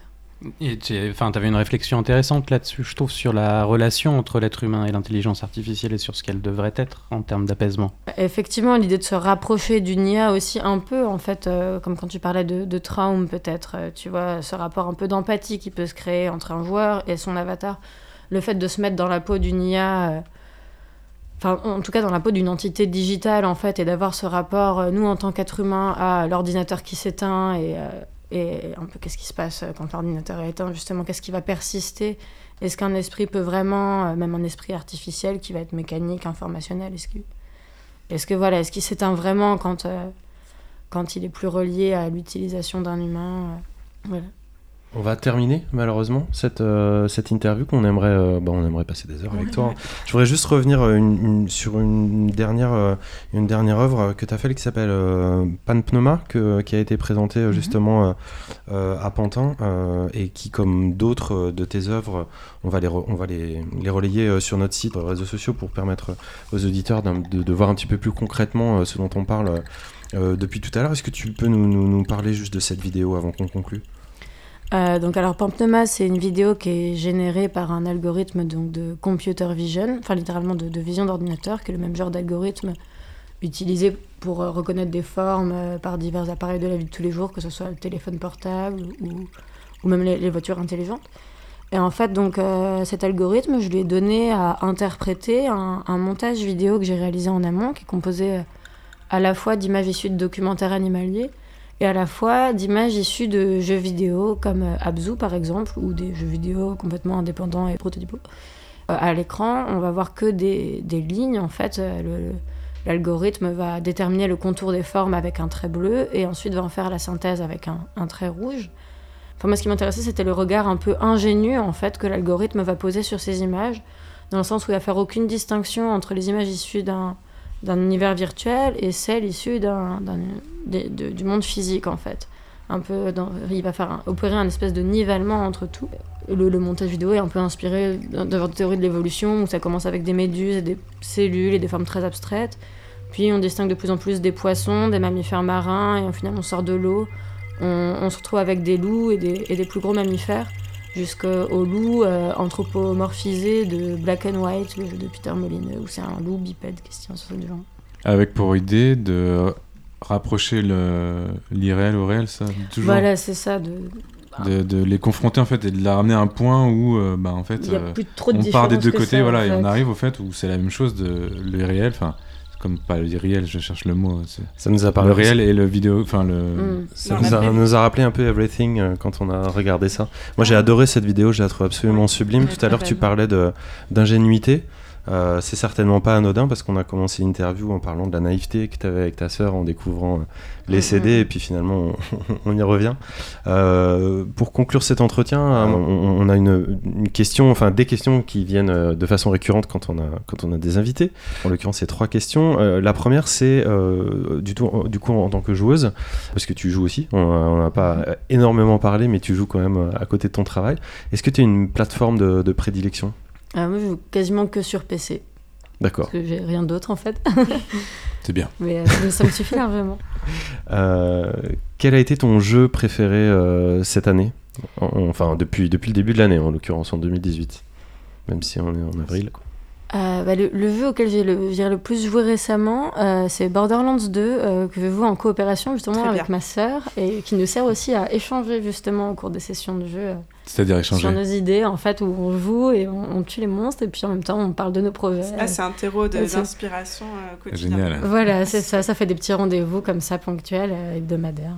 Mais vu ta modestie, je suppose que tu prends rarement contact avec les, les studios qui t'inspirent ou les œuvres qui t'inspirent pour leur dire bah moi je suis une joueuse de Borderlands 2 mais je fais aussi pousser des cristaux à partir de vos productions. Euh, et enfin c'est quoi pas les euh, avocats. C'est ça, tu vois, ça m'étonnerait. Est-ce que tu as un jeu que t'attends euh, particulièrement là, si tu suis un peu l'actualité? Bah, euh, justement, j'essaie d'éviter le plus possible de suivre euh, l'actualité en fait parce que bah, pour rester un peu dans, dans comment je vivais le jeu vidéo quand, quand j'étais petite, j'aime beaucoup être confrontée à un nouveau jeu sans savoir du tout à quoi m'attendre. Et donc j'essaie de, voilà, de regarder le, le moins possible. comment tu consommes le jeu vidéo alors si tu sais pas où tu Ah. vas?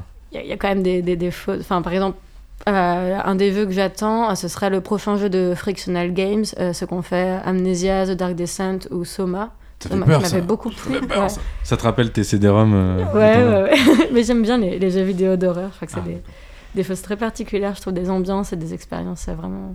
Mais il y a quelque chose à la base de ton travail, je pense, qui est commune chez quand même beaucoup de joueurs, c'est le fait de se retrouver euh, plongé dans un univers et de tester ses limites. C'est un, un- Mm. un, un domaine aussi que tu affectionnes, euh, Vladimir, je le sais. Mais euh, tout un chacun, enfin je sais pas, vous aussi, euh, comment, Bah, comment dans ça se passe. Mais... notamment, euh, c'est Mm. très rigolo de mettre plein de modes et de, de tester plein de trucs un peu bizarres, genre se mettre en taille euh, 500 et euh, marcher Mm, sur mm, les mm. montagnes ou des trucs comme ça. Je pense que le fait de subir une règle et d'essayer de la transcender, de se l'approprier, c'est un truc euh, ultra basique qu'on fait tous euh, dans n'importe quel genre de jeu. euh, Après, on n'a pas les mêmes attentes, je pense. des fois, Mm. on se dit, ah, on va trouver une super surprise, ou, euh, ou alors, effectivement, ah, est-ce que derrière c'est nul Je veux voir jusqu'à quel point la, la maîtrise du jeu va aller. Et- Moi, j'avais une question d'ailleurs. Est-ce que tu as toujours les mêmes attentes quand tu dépasses les limites d'un jeu? Est-ce que c'est toujours. euh, c'est euh, je veux être surprise ou c'est euh, je veux euh, vraiment arriver au néant total? Qu'est-ce que tu attends quand tu Ouais, dépasses non, je pense plutôt la, la surprise en la fait. surprise Parce que, effectivement, je pense qu'avec le jeu vidéo, il y a un, un- le- un des trucs les plus séduisants quand on essaie justement d'expérimenter avec, c'est ce- peut-être ce rapport à l'enfance en fait, où quand tu connais pas encore toi-même les limites du monde réel, t'expérimentes tout. Et le jeu vidéo te replace un peu dans cet état-là en fait, que tu essayes d'en transcender les barrières ou tout simplement que tu suives le flux du jeu. Le fait d'être dans un environnement avec ses propres règles et euh, ses propres mécaniques te, te place toujours, en tout cas au début, dans un état un peu comme ça de est-ce que j'ai le droit euh, de prendre un objet sur la table? Ah non, le moteur de jeu ne le permet pas, tu vois, ok. Mais tu as ce rapport un peu vraiment à l'expérimentation euh, et au jeu, tout simplement au jeu dans le jeu en fait. Ben, on a fait euh, le tour. Merci beaucoup d'être euh, venu nous parler de ton travail. Enfin, de toute façon, tu restes avec nous jusqu'à la fin de, de l'émission. C'est pas la dernière fois qu'on qu'on t'entend. Et nous, on va enchaîner euh, sur la rubrique First.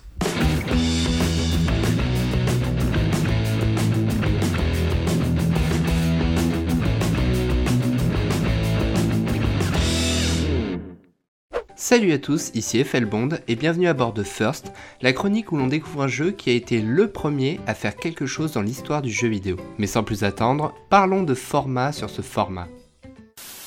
Dragon's Lair, a fantasy adventure where you become a valiant knight on a quest to rescue Quoi de the mieux qu'un bon vieux the Dragon's Lair pour introduire le sujet d'aujourd'hui, le Laserdisc.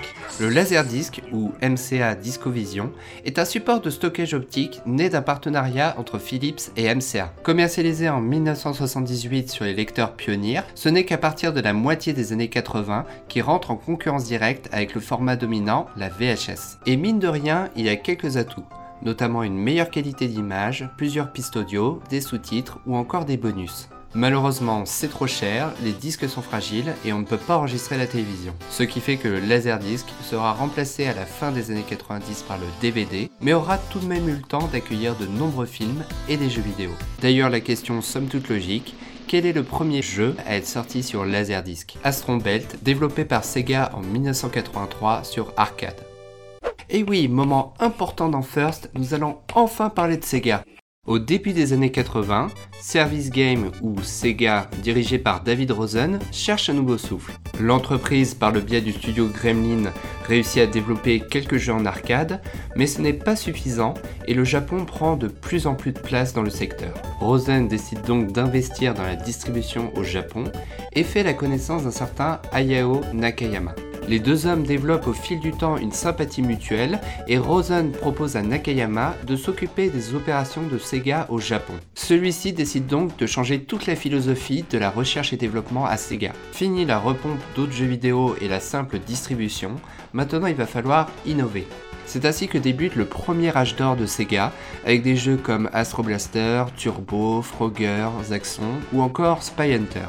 L'entreprise est même en avance sur certaines technologies innovantes, avec notamment la 3D pour Subrock 3D et le Laserdisc pour Astron Belt. Et oui, ne vous inquiétez pas, nous allons enfin parler du First. Pour ce titre développé par Sega et édité par Bally Midway, Nakayama veut utiliser une technologie innovante, le Laserdisc. En effet, pour l'époque, pouvoir utiliser de vraies vidéos à la place de simples pixels relève de la révolution. Il développera donc un jeu de tir spatial où le vaisseau et les ennemis seront en pixels, tandis que l'arrière-plan sera composé de vidéos. Certaines sont originales, mais d'autres sont reprises de films connus, tels que Star Trek 2, Battle Beyond the Stars ou encore Message from Space. Chose étonnante, les niveaux ne sont pas déterminés par des lignes de code, mais par la sélection de la piste sur le disque, déterminée par le processeur. Ce même processeur qui sera intégré à un hardware dédié, le Sega Laserdisc. Le jeu sera présenté en 1982 au AMOA de Chicago et bluffera toute la presse sur place. Malheureusement, le jeu ne sort qu'en 1983 suite à de nombreux bugs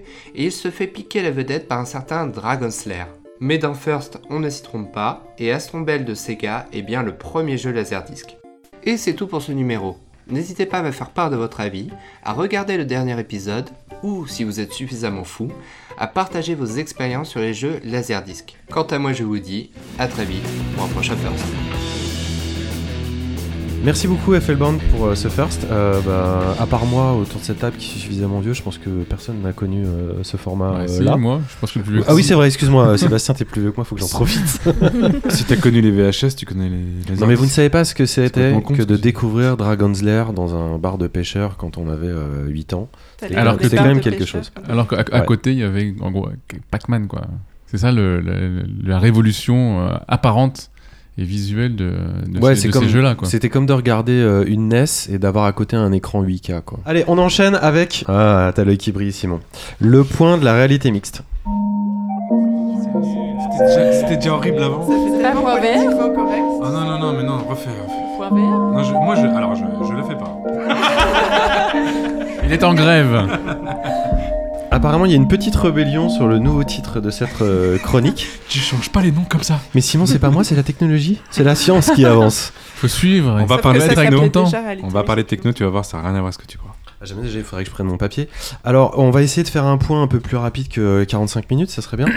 Euh, très très vite, je vais vous parler des, des- des nouveautés qui arrivent euh, en réalité virtuelle. Donc ce mois-ci, on a appris notamment que les trois premiers euh, Tomb Raider allaient être remasterisés sur PC et qu'ils allaient recevoir une option réalité virtuelle. Alors, euh, je sais pas du tout ce que ça va donner. C'est la société Realtek VR qui, qui s'occupe de ça. Moi, je demande à voir. hein, comme toujours pareil, euh, comme Ça toujours va. pareil, c'est pas mal ça. C'est un rapport avec le corps de. Voilà. Est-ce qu'il y a du body awareness comme dans Mirror's Edge on on en a aucune idée, mais euh, des, des pixels en, des pixels en VR, à la base, je suis pas contre. À la base, je suis pas forcément pour non plus. Donc, faudra voir ce que ça donne. Ce sera probablement pas en, à la première personne. Je pense pas. Ça me paraît compliqué quand même. Tu ils vont faire un Donc, RTS on suit- Non, c'est les trois premiers. Non, un, TPS. Ouais, bah on verra. Non, ouais, oui, peut-être. peut-être. On verra, on, n'en sait rien. Euh, sinon, on a appris euh, que Facebook euh, Spaces arriverait sur PSVR. Alors, pour rappel, Facebook Spaces, c'est. Euh, tout le monde est mort de rire autour de cette table. Je sais pas ce que c'est. C'est la tête de Vous Vlad. explique. exprimez, je sais pas. Facebook. Ah non, mais c'est pas forcément une bonne nouvelle. hein. Oui, Euh, je suis pas, je suis pas là je- en jouer. Donc Facebook Spaces, c'est euh, la nouvelle application euh, de réalité virtuelle, euh, de, de réseau social de Facebook en réalité virtuelle. Et donc jusqu'à maintenant, c'était plutôt euh, prototypé sur PC. Et là, ils l'ouvrent euh, sur PSVR. Donc euh, ils vont pousser. C'est c'est le nouveau PlayStation Home? Non, c'est pas un PlayStation Home, c'est une manière de communiquer avec euh, tes petits camarades euh, ou tes petites camarades euh, en VR avec un avatar, etc. Donc c'est sponsor par C'est quand même étonnant de l'ouvrir au, au PSVR alors qu'ils sont propriétaires d'Oculus et qu'on pourrait croire qu'ils voudraient plutôt euh, favoriser. euh, Et c'est justement l'intérêt de ma news. Ouais, mais je, Non, je me suis posé la même question. Je me suis, je me suis bah, bah, parce que voilà, ils veulent aller plus loin. Quoi. Merci Vlad. Mais est-ce qu'ils sont pas en train de tuer Oculus? Oh le débat. Ils ont, ils ont pas payé sont 2 pas- milliards de dollars pour Si, l'avoir tout à fait. Mais du coup, est-ce qu'en mettant leur propre euh, système qui devrait être une exclusivité sur d'autres casques, est-ce qu'ils sont pas en train de tuer leur casque qui est déjà trop cher et pas assez puissant C'est vrai qu'il est Effectivement, pas, il est pas, c'est pas le premier de la Si je liste. peux me permettre, attendez ma chronique sur la VR et vous allez tout comprendre. Bon, très très vite, j'enchaîne. Euh, on a appris que Wes Anderson, qui a sorti un film absolument magnifique qu'on ne peut que vous conseiller, qui s'appelle L'île aux chiens, euh, a une petite application en 360 degrés euh, réalité virtuelle euh, qui, est, qui est très amusante, qui est disponible sur le Google Spotlight Stories, disponible sur iOS, Android, YouTube, Steam, PS4. Pourquoi je vous en parle? Parce que c'est une application qui est très pratique pour voir notamment les productions d'Arte interactive dont on a déjà parlé. On a appris aussi que le réalisateur Alexandre Aja euh, censé pourtant bosser sur l'adaptation de Cobra, il me semble, mais on n'entend plus trop parler, a annoncé une série en réalité virtuelle avec Robert Englund, qui était le Freddy de notre euh, époque, qui nous faisait peur là, qui s'appelle Campfire, euh, Campfire Creepers. euh, The Skull of Sam, magnifique accent anglais aussi moi, euh, qui sera dévoilé lors du festival Tribeca qui se tiendra du 18 au 29 avril. Euh, on a appris aussi qu'il y avait, euh, enfin on a appris, on a appris une rumeur d'un No Man's Sky qui arriverait euh, en VR aussi, ainsi qu'un Zone of the Enders.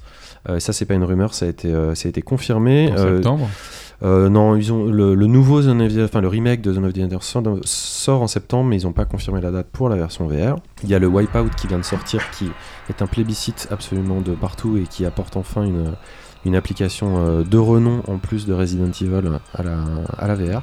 Sans vomir Juste un petit truc, euh, petit aparté, c'est pour Simon. Vendu avec le sac. Partons, pa- partons dans le rétro. bassine, Et essayons, essayons de nous souvenir de la cabine à 360 degrés de, De d'Afterburner. R360.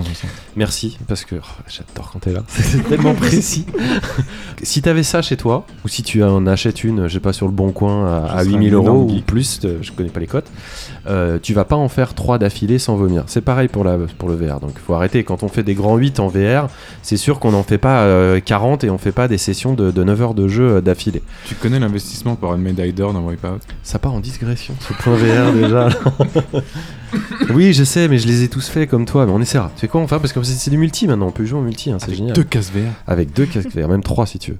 Euh, en nouveauté tech, on a appris que Google et LG ont annoncé pour fin mai la présentation d'un nouvel écran euh, VR. Euh, alors c'est un peu technique, hein, c'est dans, les, dans les news techniques. Il faut quand même savoir que... euh, Il y a une Non, non, news dans le Exactement. C'est une nouveauté, c'est une sous-rubrique. De Petit A, petit B. Comment tu appelles ça Alix est mort de rire. Mixte. Mixte. Technique.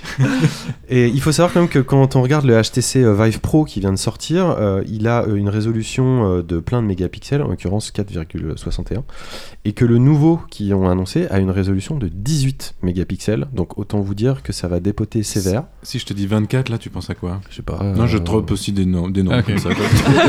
Mais ça veut dire que. Non, Je trouve ça pertinent. Mais non, mais ce qui est, impré- ce qui est, ce qui est, ce qui est important de comprendre dans, dans ce que je dis, c'est que actuellement la référence au niveau qualitatif des casques VR, c'est à 4,21 mégapixels, et que là, ce qu'on nous propose, c'est 5 ou 6 fois plus. Donc c'est quand même un...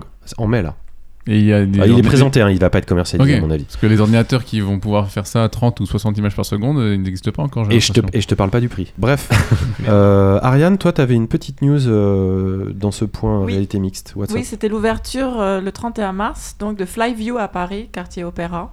Et donc c'est une attraction de réalité virtuelle, et c'est la première au monde euh, sur la ville de Paris. Donc en fait, on enfile un jetpack et on survole pendant euh, 12 minutes euh, la ville de Paris. Un faux jetpack. Un faux jetpack, Ah, bien sûr, en VR. Donc on a un casque HTC Vive, et en fait, il y a les sensations de vent, la plateforme vibre, c'est vraiment euh, sensation assez forte. Et c'est c'est un accessoire euh, qui, est, qui est fixe et dans lequel on Voilà, c'est comme- les bras comme dans Ready Player One. Ouais. Oui, en fait, c'est ça. en fait, ils te mettent le masque et après, ils te chaussent le, le sac de Nintendo Labo, tu sais, Mais en t'as les derrière. pour les robots. T'as les pieds dans le vide, du coup. Ouais. Non, non, t'es t'es sur une petite plateforme avec, tu tiens en fait ton jetpack qui est autour de toi, t'as une ceinture de sécurité, tu mets le casque avec, euh, avec l'audio, etc. Et après t'es parti euh, dans l'aventure et t'as le vent, t'as plein de sentiments, de, de sensations fortes. C'était pas con ce qu'ils disaient, Vlad. Ils auraient pu te mettre une petite plateforme et puis hop, euh, te, Oui, te après, pense suspendre un peu. Pour Quoi. la taille des gens, enfin c'est peut-être un peu trop too much là, parce que déjà cette expérience, moi je l'ai faite euh, aujourd'hui. Euh, la tour Eiffel euh, en, en hauteur, moi j'avais les, mains moites, c'est quand même. Puis après il y a, il y a un, petit, euh, un petit problème technique, donc du coup on, on tombe de 100 mètres en quelques secondes. Franchement les sensations c'était terrible. C'est ça que t'appelles un petit problème technique. toi oui, enfin, il simule. C'était quoi le Toujours mois dernier zen. Tu nous as C'est fait le zen chinois. Qui nous a fait une simulation de crash d'avion euh, le mois dernier? Ah bah bah, oui, c'est nous. c'est nous, Enfin non, on l'a pas fait. C'est nous, c'est trop Virtuality. Mm. Et donc euh, en ce moment, si, euh, si ça vous intéresse de tester, ils offrent euh, une réduction de 5 euros sur le billet, valable jusqu'au 13 avril. Donc euh, laissez-nous un petit message et puis on vous enverra un code pour euh, tester cette euh, expérience. Voilà, c'est le concours du mois, comme ça, ça s'improvise. On est comme ça, la générosité Voilà. même. Mais c'était vraiment bien, je vous, re- je vous- je vous conseille. Je m'immisce, Alix. La réalité virtuelle, ça te, ça t'évoque quelque chose? Euh, bah, j'ai jamais euh, joué à un vrai jeu en réalité virtuelle. Euh, ma seule expérience située avec la réalité virtuelle, c'est quand j'étais euh, en stage en quatrième année aux Beaux-Arts où je devais euh, modéliser le Fab Lab dans lequel j'étais en stage euh, pour la VR, pour présenter leur euh, nouveau mobilier. Donc je bosse avec l'Oculus euh, Development Kit One, beaucoup trop, enfin que j'ai beaucoup trop porté pendant, enfin beaucoup trop longtemps. Mais du coup, j'ai jamais eu de vraie expérience VR avec euh, que ce soit en termes de jeu ou euh, même de réalité augmentée avec des sensations. Pourquoi alors ça t'a pas donné envie d'aller euh, plus loin? D'exploiter les, les de- glitches du- de l'Oculus. Et Je, je crois que du coup, euh, l'expérience que j'ai eue euh, de, de ce travail, ça m'a vraiment blasé. pas plu. Bah, c'est comme nous et ici, coup, euh, Par rapport à la VR, voilà, on est tous blasés. un peu. Je voulais juste en venir là. Mais je comprends. Moi, j'ai vécu quasiment un an avec un DK2 euh, sur les yeux. C'est, je pense, beaucoup ça qui m'a un peu euh, Mm, mm. dégoûté de la bière. Simon, tu prends ton verre de bière? Et tu, tu Oh. nous parles. Ah, mais c'est comme ça. Magnifique. Ah, mais c'est la soirée jeu de mots, je moi. sais que c'est pas préparé en plus. Non, je sais, C'est beau. comme ça. Eh ben figure-toi, je vais, euh, je vais t'étonner et tu vas, pages écrites. tu vas. Ah Non, Ah ouais, non, c'est pas possible. On va le cou- on va le couper. si vous m'interrompez, ça va durer vraiment très longtemps. Euh, Laissez-moi tranquille avec Ça, mon ça se texte. fait au chantage maintenant. Ouais, c'est ça. Attention, je voulais vous parler de réalité virtuelle qui a envahi le dernier Mobile World Congress. Alors, je savais pas non plus ce que c'était le Mobile World Congress, double, euh, MWC pour les intimes, qui se passait à Barcelone, donc c'est le mobile, ça, ça parle de mobile. Mais à votre avis, pourquoi De mobilité ou de téléphone de mobile On téléphonique coupait pas, on coupe pas. Quel rapport à votre avis entre la VR et la mobile? Hmm Là, on peut parler. On coupe pas. Moi, j'ai une idée. Eh ben, si on en croit Cher Wang, c'est très mauvais en accent aujourd'hui, c'est la CEO de HTC, ça tombe bien, on en parlait tout à l'heure, euh, qui est donc le deuxième constructeur à avoir commercialisé un casque VR grand public avec le HTC Vive. Elle dit que la vitesse, la capacité et la faible latence de la 5G pourraient, à ses yeux, permettre d'étendre le champ d'application de la réalité virtuelle et permettre de créer des expériences impossibles à développer à l'heure actuelle. Attention, je pose un quelque chose maintenant. Simon, on en a parlé, le... c'était mon sujet tu le mois te dernier. calmes, j'ai. tu te calmes tout de suite. Je suis parti de là. Ça m'a et ça m'a inter. Tu te rappelles euh, il y a un mois Je te laisse, vas-y. Ça m'avait choqué que t'en parles pas. On pense tout de suite, tout de suite donc au bénéfice de la 5G qui va apporter, donc ça devient concret, grâce au, au streaming HD de la 5G, la suppression des câbles, euh, plus besoin de PC de NASA pour faire tourner les applications qui seront justement en streaming.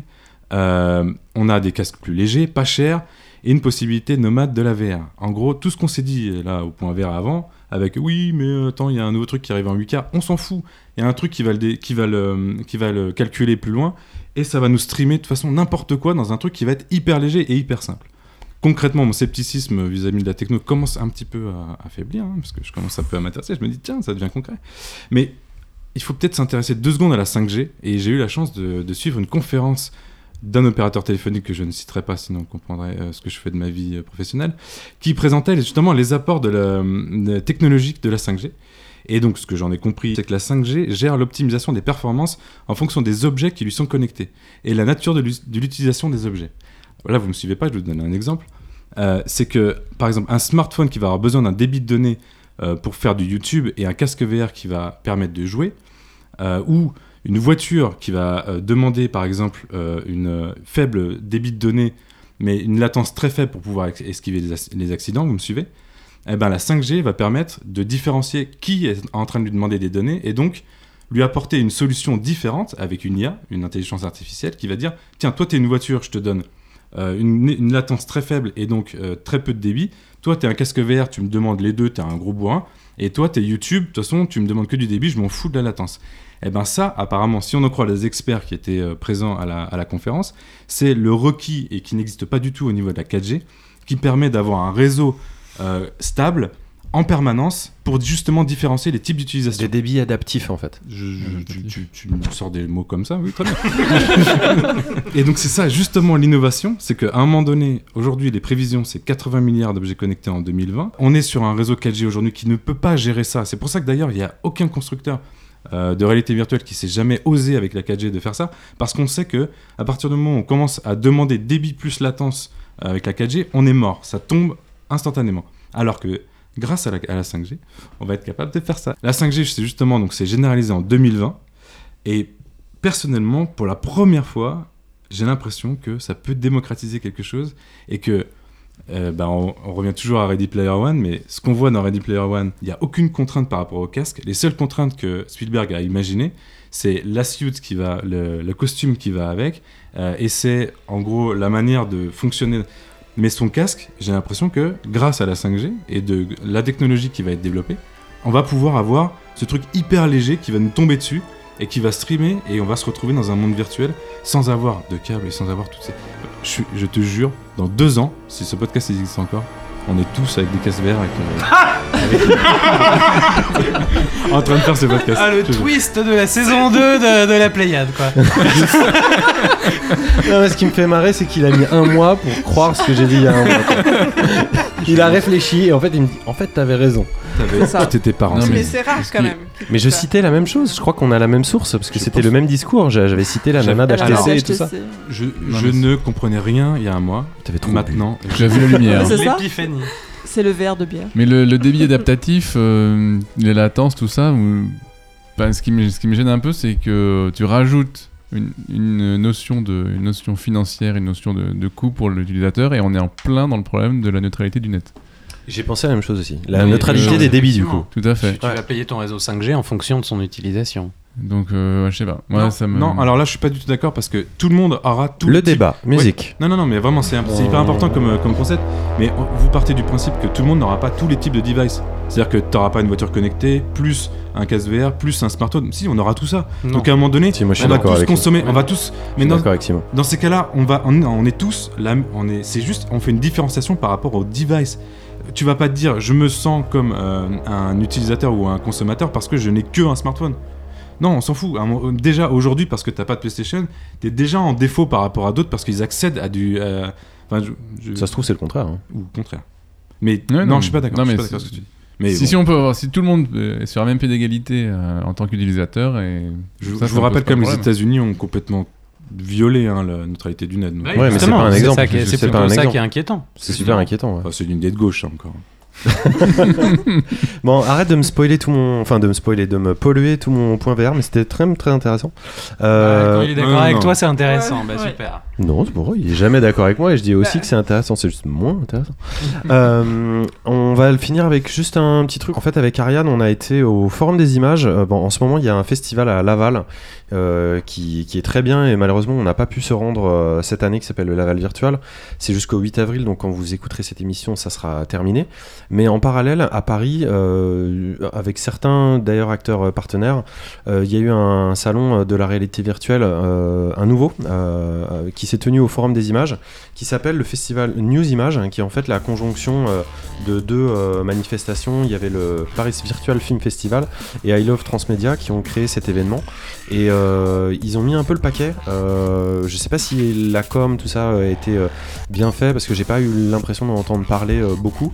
Mais il y a énormément, énormément de, films qui sont présentés. C'est beaucoup de films en 2D euh, et de jeux vidéo en 2D qui euh, ont attrait à la réalité virtuelle ou à la réalité mixte et des expériences évidemment en réalité virtuelle ou des films euh, à 360 degrés euh, avec des casques. Il y a beaucoup de choses qui sont présentées, je crois c'est autour de 70 euh, œuvres. Qu'est-ce que tu en as pensé toi Ariane moi j'ai beaucoup aimé en fait les projections. C'est vraiment la projection VR, c'est ce qui m'a c'est ce que c'est ce qui m'a apporté le plus de, de sensations parce que j'ai pas de casque chez moi. Et c'est vrai que les jeux vidéo étaient globalement sympas, mais un peu en dessous de, de, de mes espérances. C'est parce qu'il n'y avait pas euh, Accounting Plus. Mais c'est ça, Hmm. c'est ça. Mais il y avait des jeux mignons. Il y en avait un de- d'Oculus Story Studio qui était très sympa, qui s'appelait Wolf in the Walls, par exemple. Mais Petite expérience plus qu'un jeu. hein, parce Oui, qu'il y avait, il y avait quand même des jeux. hein. Mais c'est vrai qu'on on- on a discuté euh, un petit peu avec des organisateurs. En fait, il y avait, il y avait des conférences qui étaient très bien ce matin, notamment. Euh, J'étais parce que oui, c'est- c'est aujourd'hui et c'est encore demain, donc on va y retourner demain. Euh, il y avait une conférence sur la, les femmes hein, et, euh, et leur perception de la réalité virtuelle, qui était très intéressante, qui était menée par une, une développeuse anglaise et qui pointe surtout du doigt ce qu'on repère euh, ailleurs, c'est-à-dire une, certaine désaffection du public féminin pour la réalité virtuelle qui, euh, selon elle, et c'est euh, a priori assez légitime, est surtout dû au fait que la plupart des expériences de réalité virtuelle sont produites par des hommes. Euh, donc c'était tout était très très schématique, mais il y, a- il y a beaucoup beaucoup d'intervenants. Euh, donc euh, comme quand vous entendrez cette émission, le festival sera clos. Ouais.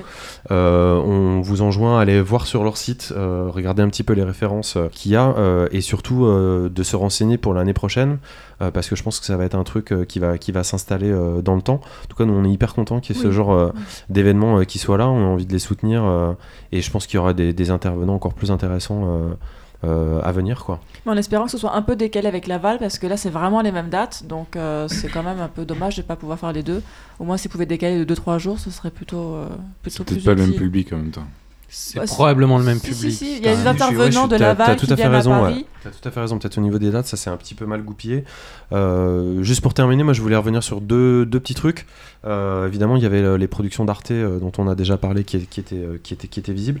Moi j'ai vu un truc qui s'appelle The, The Real Thing, qui est un, un- donc un film à 360 degrés, qui était très intéressant, qui parlait des, de la banlieue de Shanghai et de, de, de certains endroits euh, que les Chinois ont, construits en, en singeant euh, des grandes places européennes euh, comme le pont de Londres ou un faux Paris ou un faux Venise et qui était étonnamment très émouvant. En fait, c'était très bizarre de, voir ça parce que je connaissais déjà ces projets architecturaux, mais le fait d'y être immergé et de rencontrer les gens qui vivent dans des espèces de pâles copies de, de- d'endroits où, où ils ont même jamais été. Euh, en fait, ils étaient questionnés, et tout, c'est comme un mini documentaire. C'est, c'est étonnamment très, très émouvant. Et du coup, ça t'a fait réfléchir sur la réalité virtuelle? Ça m'a fait réfléchir dans le sens où je me suis retrouvé, euh, je me suis pas retrouvé euh, dans, la- dans une banlieue chinoise, dans un faux Paris. Je me suis dit, et si Paris c'était ça, en fait? Et Du coup, ça Non, ça m'a un peu distancé, quoi. Sur la réalité virtuelle elle-même, puisque en l'occurrence, c'est de ça dont il s'agit, c'est de te montrer un faux Paris dans un faux écran, enfin dans une fausse réalité. Oui, sauf que à, à titre personnel, je fais une grosse différence entre la réalité virtuelle qui est, qui est, qui est réalisée en 3D avec des, li- des déplacements libres et du cinéma à 360 degrés. Et là, c'était du cinéma à 360 degrés. Et le deuxième truc, c'est une expérience qu'on a essayé, euh, Ariane et moi, d'un petit studio euh, basé euh, à Lyon, il me semble. Théorie Studio. Theories Studio ouais, qui s'appelle euh, The Other, qui était un, jeu euh, sur la perception de son corps, en fait, où globalement on se trouvait euh, face euh, à face, Ariane et moi, avec deux casques séparés, séparés par un, par un drap. Et en fait, dans, dans, l- dans l'expérience, on se regarde dans un, dans un miroir et on teste un petit peu différents champs de perception de son propre corps jusqu'à aller à des choses euh, tactiles. Donc on Oui. va pas en dire plus, mais euh, c'était très intéressant. Euh, désolé pour ce point VR euh, bah, long, hein, comme d'habitude. On se demande si on va pas renommer l'émission euh, point VR. Euh, et on va enchaîner. c'est tout C'est de le nouveau point VR, j'ai Oui, noté c'est ça. hein. Ah bon, on change, je sais pas. et on va enchaîner sur nos deux dernières chroniques. Euh, en l'occurrence, c'est toi, euh, Bénédicte, qui t'y colle. Et tu vas nous parler. Faut que j'arrête avec cette expression qui t'y colle. À chaque fois que je dis Ouais. ça. ça- On, on dirait que j'ai pas envie de faire ma chronique. Non, mais moi je suis très curieux, surtout que tu vas me parler d'un jeu qui s'appelle Fée.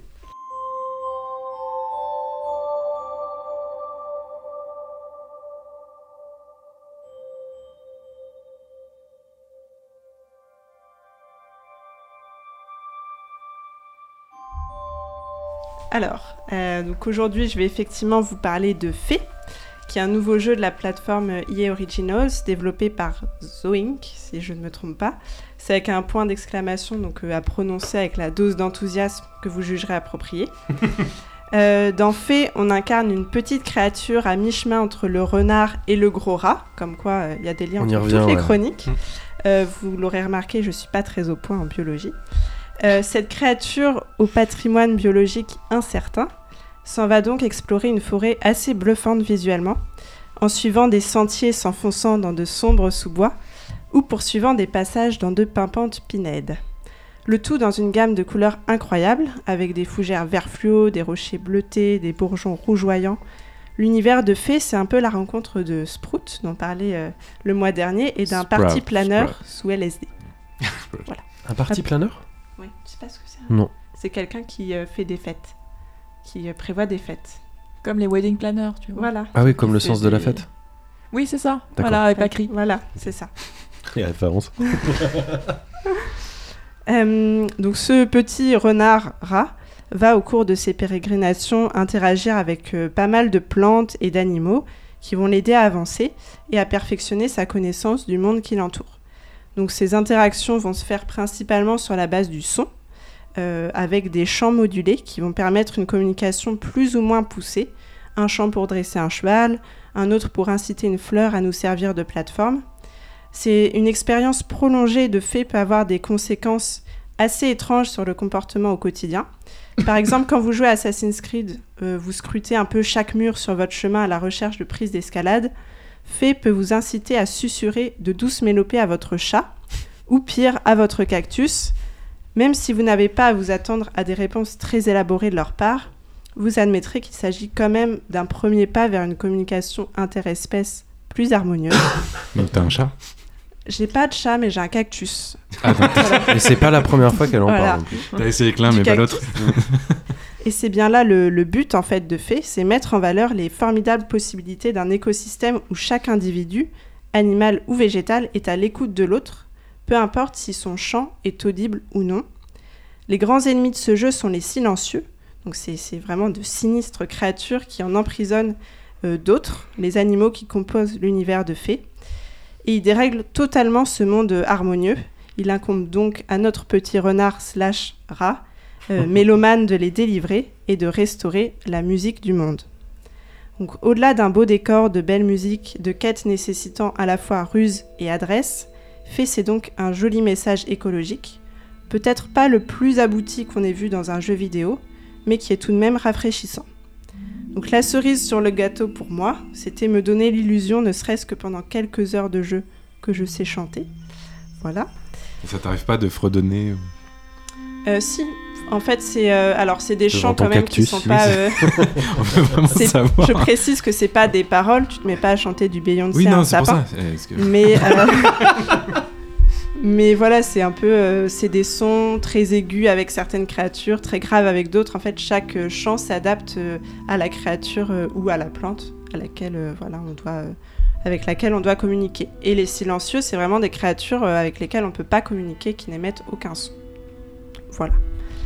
Euh, et c'est un jeu qui est donc euh, disponible sur euh, Switch, euh, PS4, Xbox One et PC. Tu peux y jouer euh, pour le- la modique somme de 19,99, ce qui n'est pas si modique. Au niveau de la longueur de, de la longueur Euh, du jeu, alors moi je l'ai pas terminé, mais euh, j'explore beaucoup dans ce genre de jeu assez joli. Je passe des heures euh, euh, dans les différents décors, mais euh, je suis déjà à plus de euh, 10 heures de jeu, donc euh, ça a quand même une a priori une bonne durée. Voilà, je saurais pas trop dire euh, combien de temps il faut mettre pour le compléter entièrement. C'est marrant, c'est un jeu qui me laisse un peu, un peu dubitatif, moi. Alors- je suis, je suis complètement entre deux eaux. Je vais Euh, préciser que c'est quand même peut-être un tout petit peu plus jeunesse euh, que d'autres jeux que j'ai testés récemment. Euh, après, moi, la, la beauté du décor et voilà ce, ce monde assez étonnant me, me permettent d'y jouer sans que ce soit frustrant. Mais voilà, c'est pas un jeu avec une, une narration extrêmement poussée ou euh, T'as pas le des- côté céleste dont tu nous parlais euh, Voilà, le mois dernier pas, où euh, tu étais vraiment. euh, C'est ça, je suis peut-être un petit peu plus mitigée, on va dire, sur les, les- l'expérience durable que peut avoir ce jeu sur, voilà, sur notre vie de joueur. Mais c'est quand même une très belle expérience, notamment visuelle et sonore. Mais voilà, peut-être pas La- un jeu qui marquera durablement euh, les esprits. Et la C'est- DA me fait, euh, fait quand même penser à Ori and the Blind Forest. Oui, je l'ai noté comme inspiration. Effectivement, c'est, euh, c'est un des jeux qui a été cité le plus souvent et euh, Journey aussi, Bon, bah c'est qui est fait. un peu plus. Voilà. Euh, Ah. Magnifique. Attends, il faut la refaire pour Simon. bon, il s'est endormi. il regarde Bénédicte, il dit Oh, c'est beau ton jeu. Tu le fais pas pour moi. Ah bah, c'est sûr, enchaîner Vermintide là-dessus, là, c'est c'est C'est pas la très même chose, différent, hein. oui. Il y a un rat dans les deux, mais c'est très différent. Un seul rat. Eh ben merci beaucoup. On va enchaîner par euh, toi, Vlad. Non, toi, euh, toi François. Non, toi, Vlad. Non, toi François. Non, toi, Vlad. Et on va vous parler d'un jeu qu'on a fait en coop, vous nous voyez venir, et ça s'appelle A Way Out.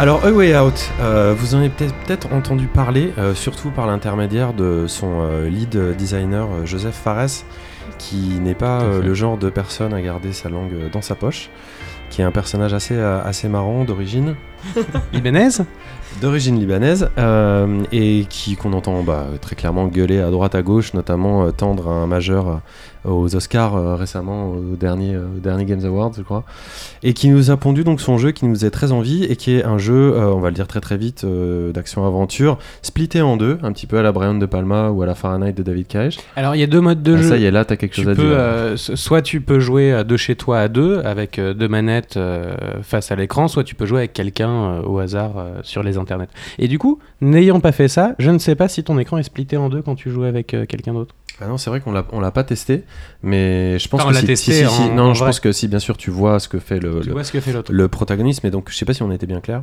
Oui. Plus ou moins. Ouais, un peu. Donc en gros, euh, l'idée c'est que vous jouez à un jeu en coop, mais vous voyez ce que fait l'autre la plupart du temps dans des écrans euh, splittés. D'accord. Voilà. C'est un, c'est un peu le- le- la, la continuité, le- la suite euh, presque logique de leur jeu précédent, Two Brothers. euh, effectivement, c'est Ah, dans c'est la Two Brothers. Ouais. C'était trop bien ça.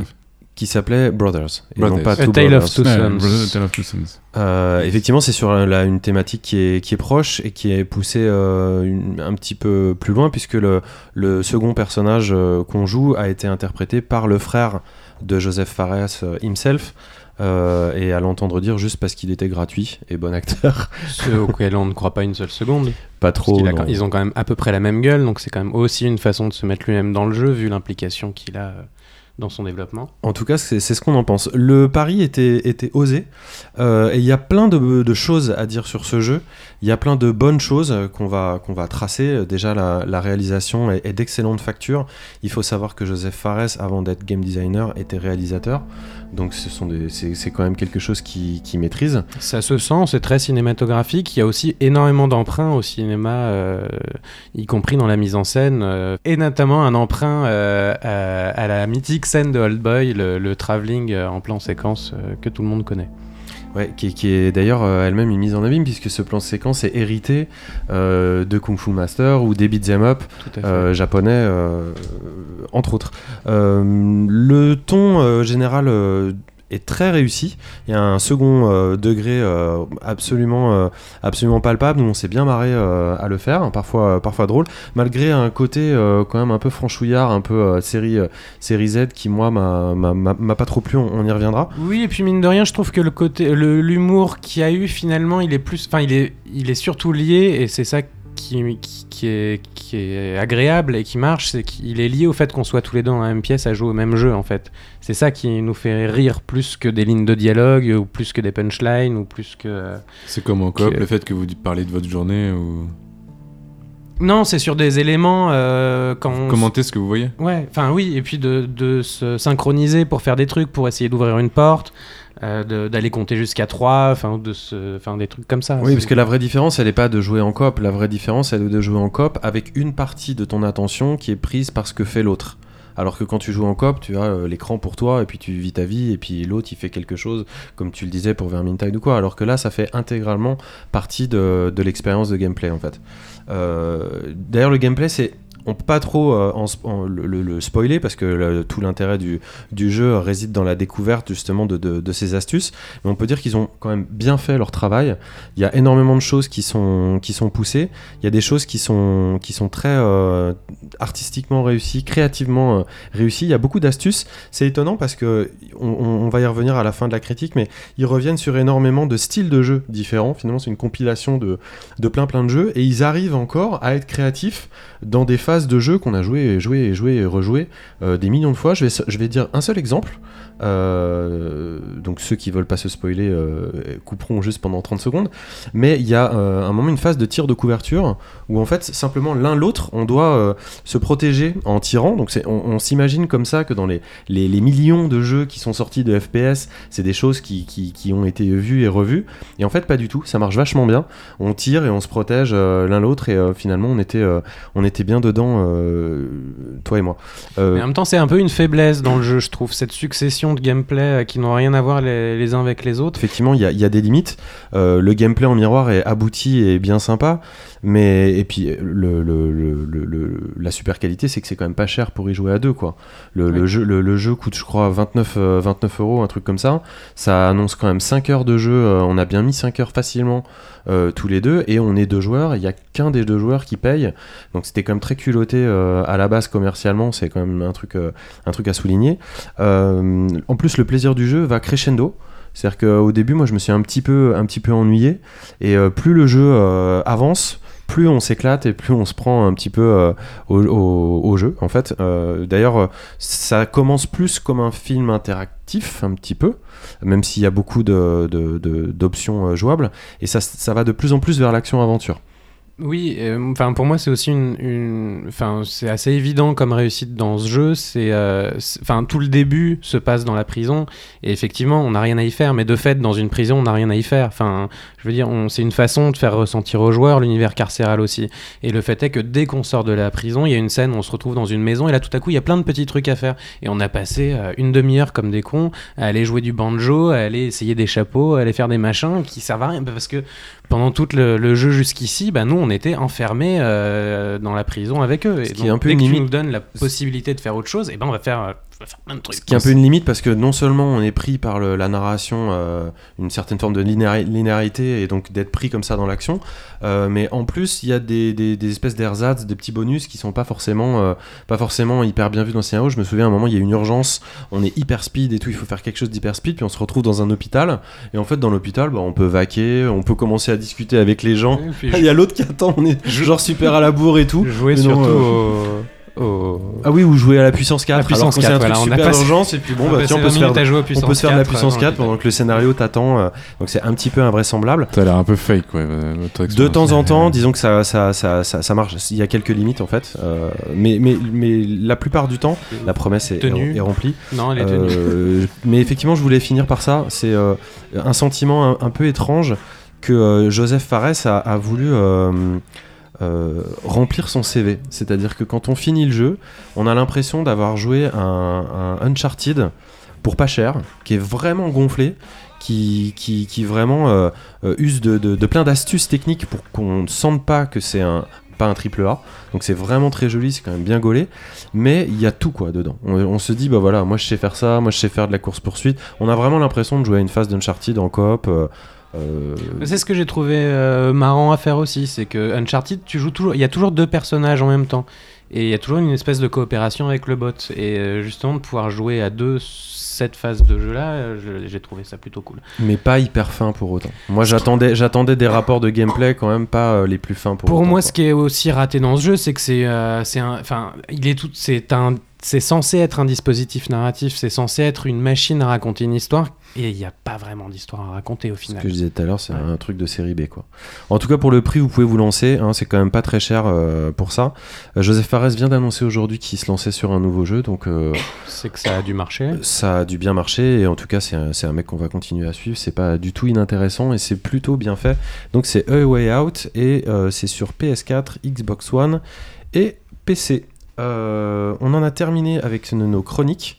Et il nous reste plus qu'une rubrique snack euh, qui va commencer maintenant.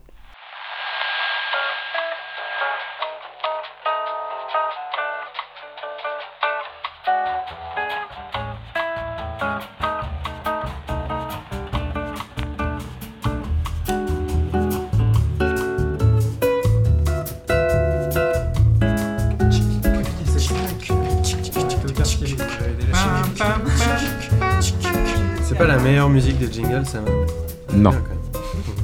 Celle de Flashback est bien. Alors nos petits snacks ce mois-ci. Euh, on va commencer par Ariane. Ariane, de quoi Oui. tu vas nous parler? Je vais vous parler de Bubble On. C'est un jeu allemand de Koshi Yoshi, Constantin Flick.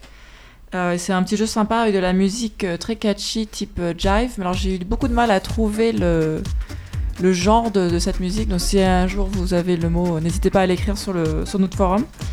Et donc en fait le but c'est de faire monter sa petite bulle le plus haut possible. Et il faut éviter toutes sortes de, de, techniques qui sont là pour euh, bah, en fait faire éclater la bulle. Donc il y, a- ce côté, il faut euh, faire monter le score, mais un côté aussi irrésistible, on a envie de péter la bulle, c'est comme le papier bulle, c'est, on le voit, on est obligé de, donc, euh, de faire éclater les bulles. Donc moi j'ai eu beaucoup de mal à avancer parce qu'à chaque fois je voulais juste péter ma bulle en fait.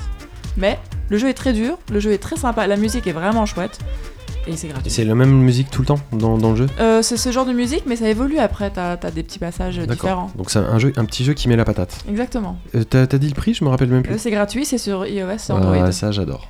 Petite euh, point étoile.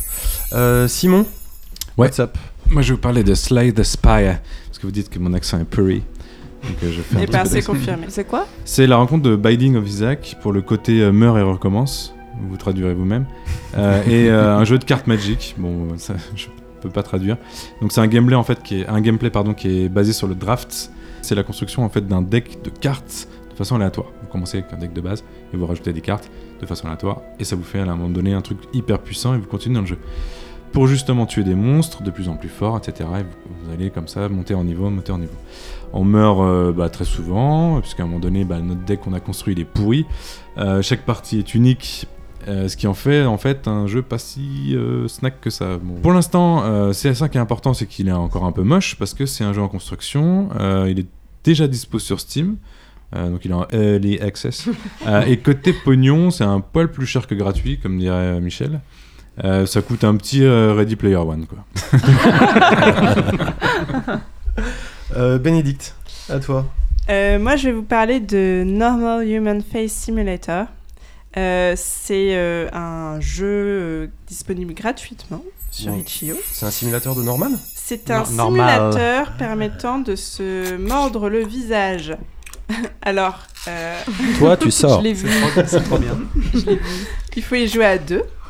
Euh, et donc, le but est tout simplement de, euh, de déchirer à coups de dents le visage de son adversaire.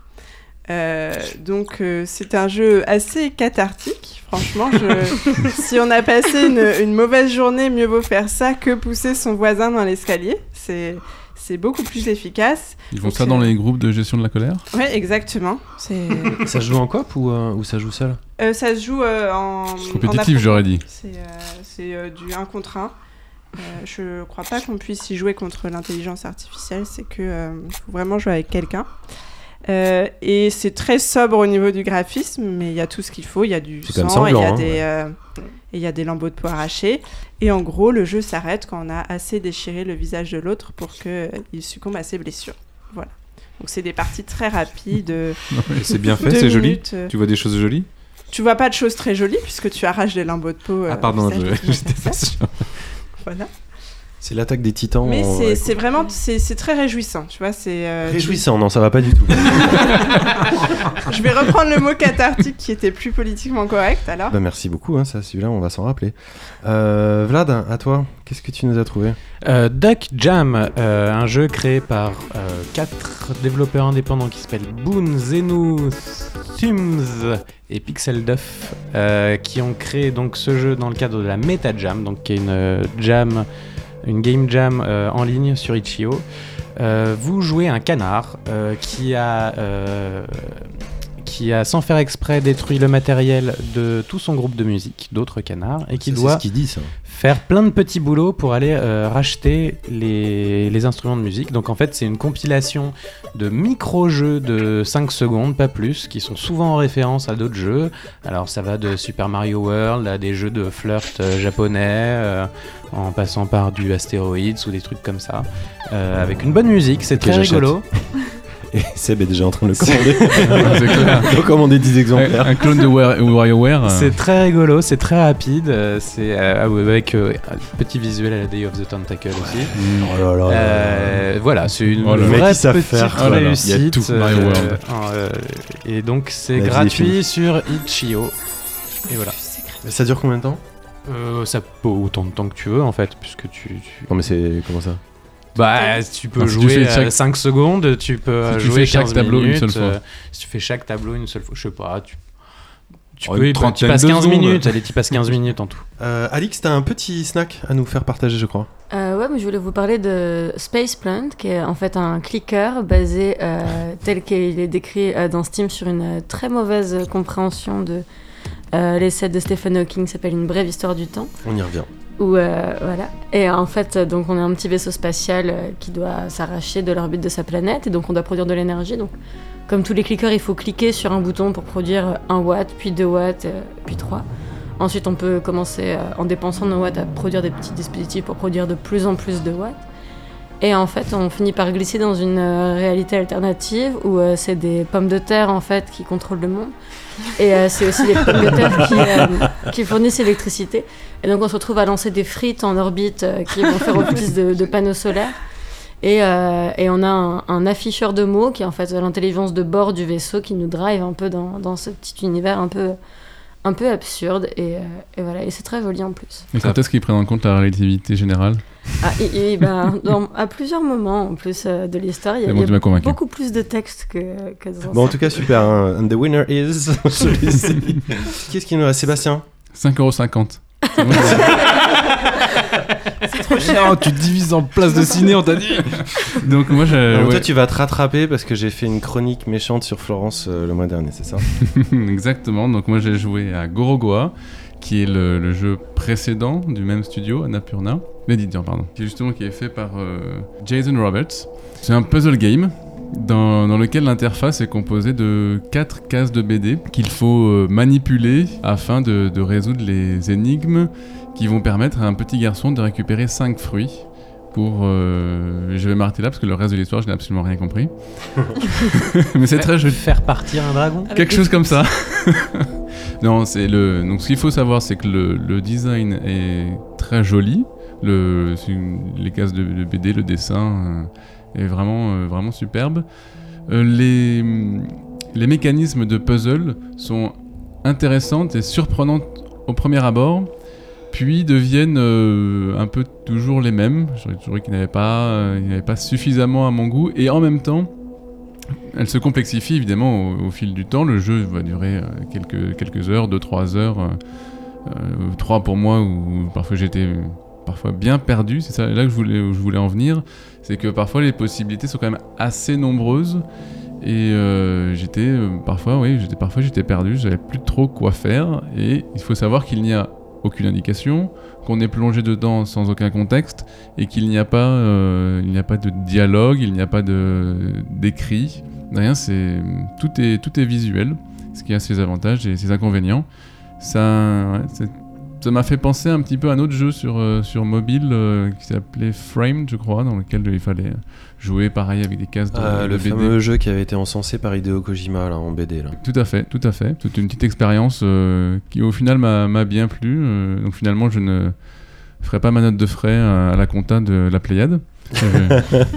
Ça ne marche On pas. peut faire ça. ça marche pas. Simon a déjà essayé. J'ai euh, essayé avec des jeux à 50 euros. aussi. François, t'as un petit jeu à nous proposer? Alors, T'as un j'ai- t-shirt très sympa en tout cas. Ah bah tu vois, regarde, Represent. Plaisir. Directement euh, qui vient de. Bah, je connais pas leur ville, j'arrive jamais à la prononcer parce qu'ils sont pas de Prague, mais on va parler d'Amanita Design qui sont euh, en, Tchèque, en Tchéquie et qui ont euh, fait un jeu dont je crois. Est-ce que j'en ai parlé le mois dernier Je sais pas, mais en tout Non. cas je l'attendais euh, vraiment à mort. Qui s'appelle euh, Tchetchel. Et alors, euh, bah, tu veux nous en dire un petit peu plus euh Je te laisse commencer. Bah, alors, Tchetchel, c'est. Un jeu, ah oui, parce que quand, quand il dit ça, il veut dire bah, je te laisse donner ta version. c'est plutôt ça. Et après, Monster Hunter, verrai chez moi. Donc Churchill, euh, avant tout, c'est un jeu euh, qui s'adresse pour moi aux plus jeunes d'entre nous. Euh, un petit peu contrairement à leur précédente production, que ça soit euh, Machinarium ou euh, que ça soit Samorost, alors qu'ils avaient quand même fait un Botanicula qui déjà s'orientait un petit peu plus vers la jeunesse. Là, c'est encore plus vrai. Euh, c'est l'histoire d'un petit monstre qui ressemble à, la boule de Miyazaki dans Shihiro.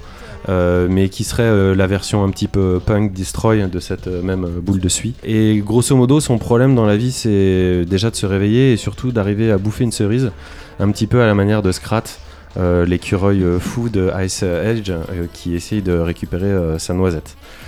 Donc le système de gameplay c'est du point and click hein, comme on a l'habitude chez, chez Amanita Design avec euh, des sons euh, faits à la bouche, euh, le retour de leur groupe fétiche dont le nom m'échappe au moment présent mais qui n'est pas grave, qui est quand même super.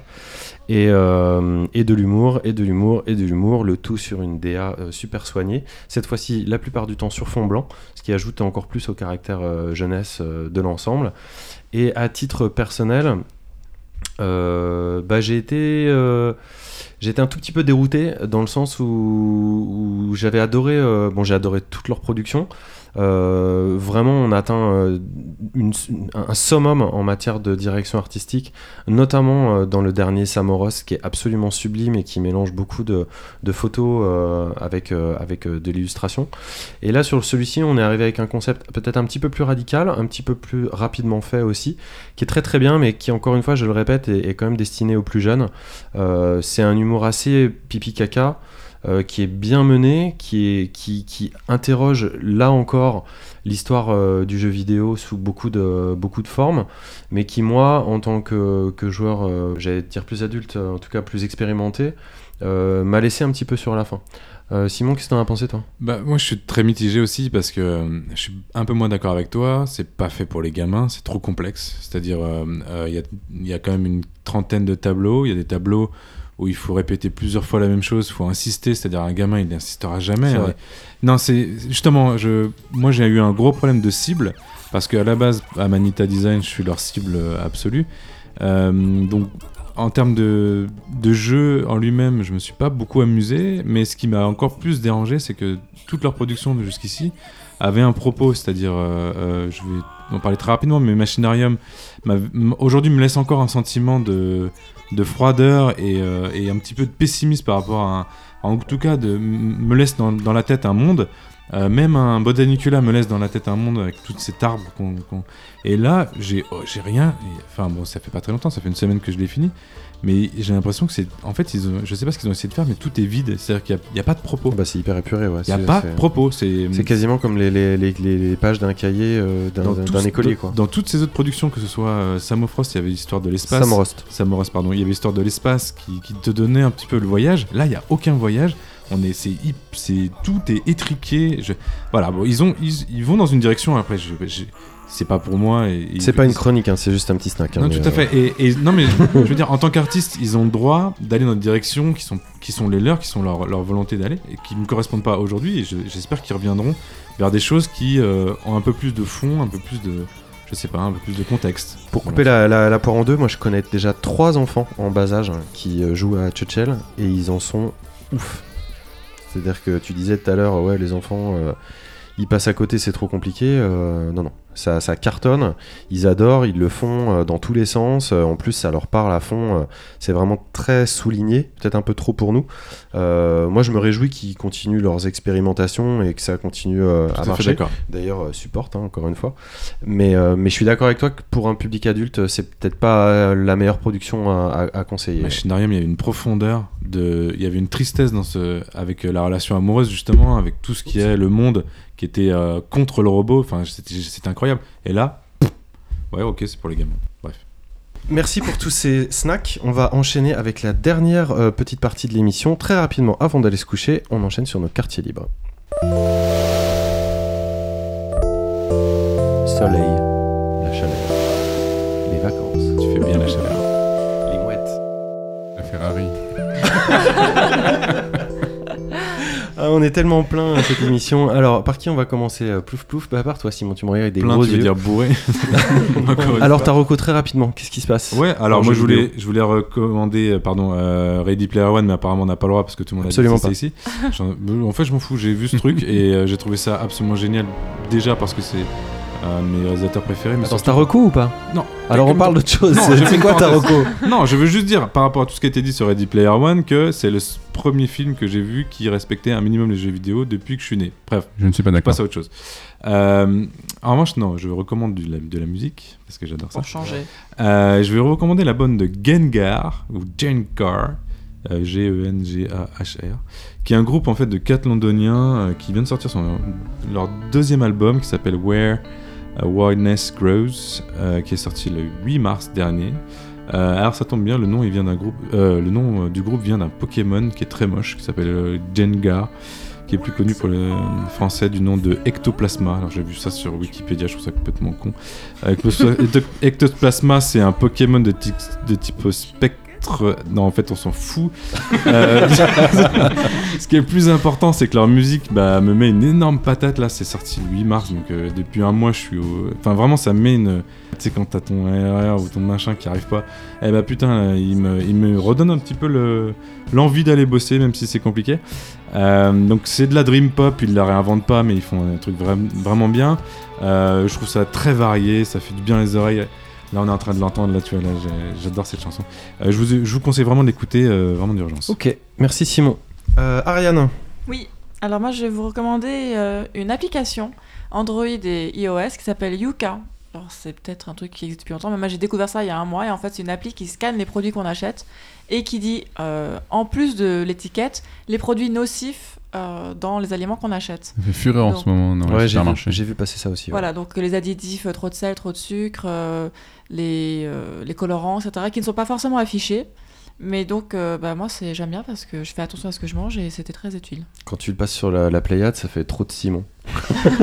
Et tu connais les sources de ces trucs-là Parce que ça se trouve, il y a, n'importe qui qui pourrait te dire n'importe quoi et tu dirais, ok, il y a trop de sucre ou trop de sel. Bon, bah, ne téléchargez c'est pas Yuka. Arrêté de casser les, les recos d'Ariane à chaque fois, même quand c'est un truc pour bouffer bien, quoi. Oh, mais c'est fou, hein. Sérieusement. Je te fais des bisous. quoi. Et bah toi alors, euh, Bénédicte Moi, je recommande Les désastreuses aventures des orphelins Baudelaire, la série Netflix. Et toi Vlad Voilà, on passe trois heures sur Non, une appli pour acheter à manger.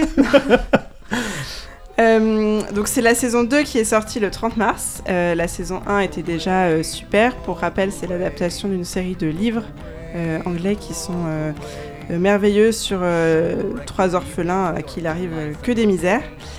Comme ça, ça fait pas très envie, mais c'est vraiment très bien. La série, c'est un peu... euh, c'est une ambiance très particulière. euh, Il y a un peu de, de Tim Burton dedans, un peu de, de Wes Anderson dans les, les décors. C'est vraiment euh, super bien fait. Dans les acteurs, pareil, le, le casting est parfait. Neil Patrick Harris, euh, qu'on connaît notamment de Why I Met Your Mother, est le personnage principal et euh, excelle dans ce rôle.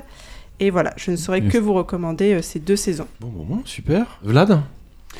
Euh, Beethoven, la dernière pièce de Frédéric Zontag, euh, on, essaye de démêler les mille vies euh, mystérieuses de Beethoven, donc euh, l'auteur anarchiste de Trésor de la Sierra Madre, dans une épopée qui va de, l'Allemagne en 1917 jusqu'au Mexique en 2009. Euh, c'est- ça va à 100 à l'heure, le décor change toutes les deux minutes, il y a 10 comédiens qui ont chacun 6 ou 7 rôles.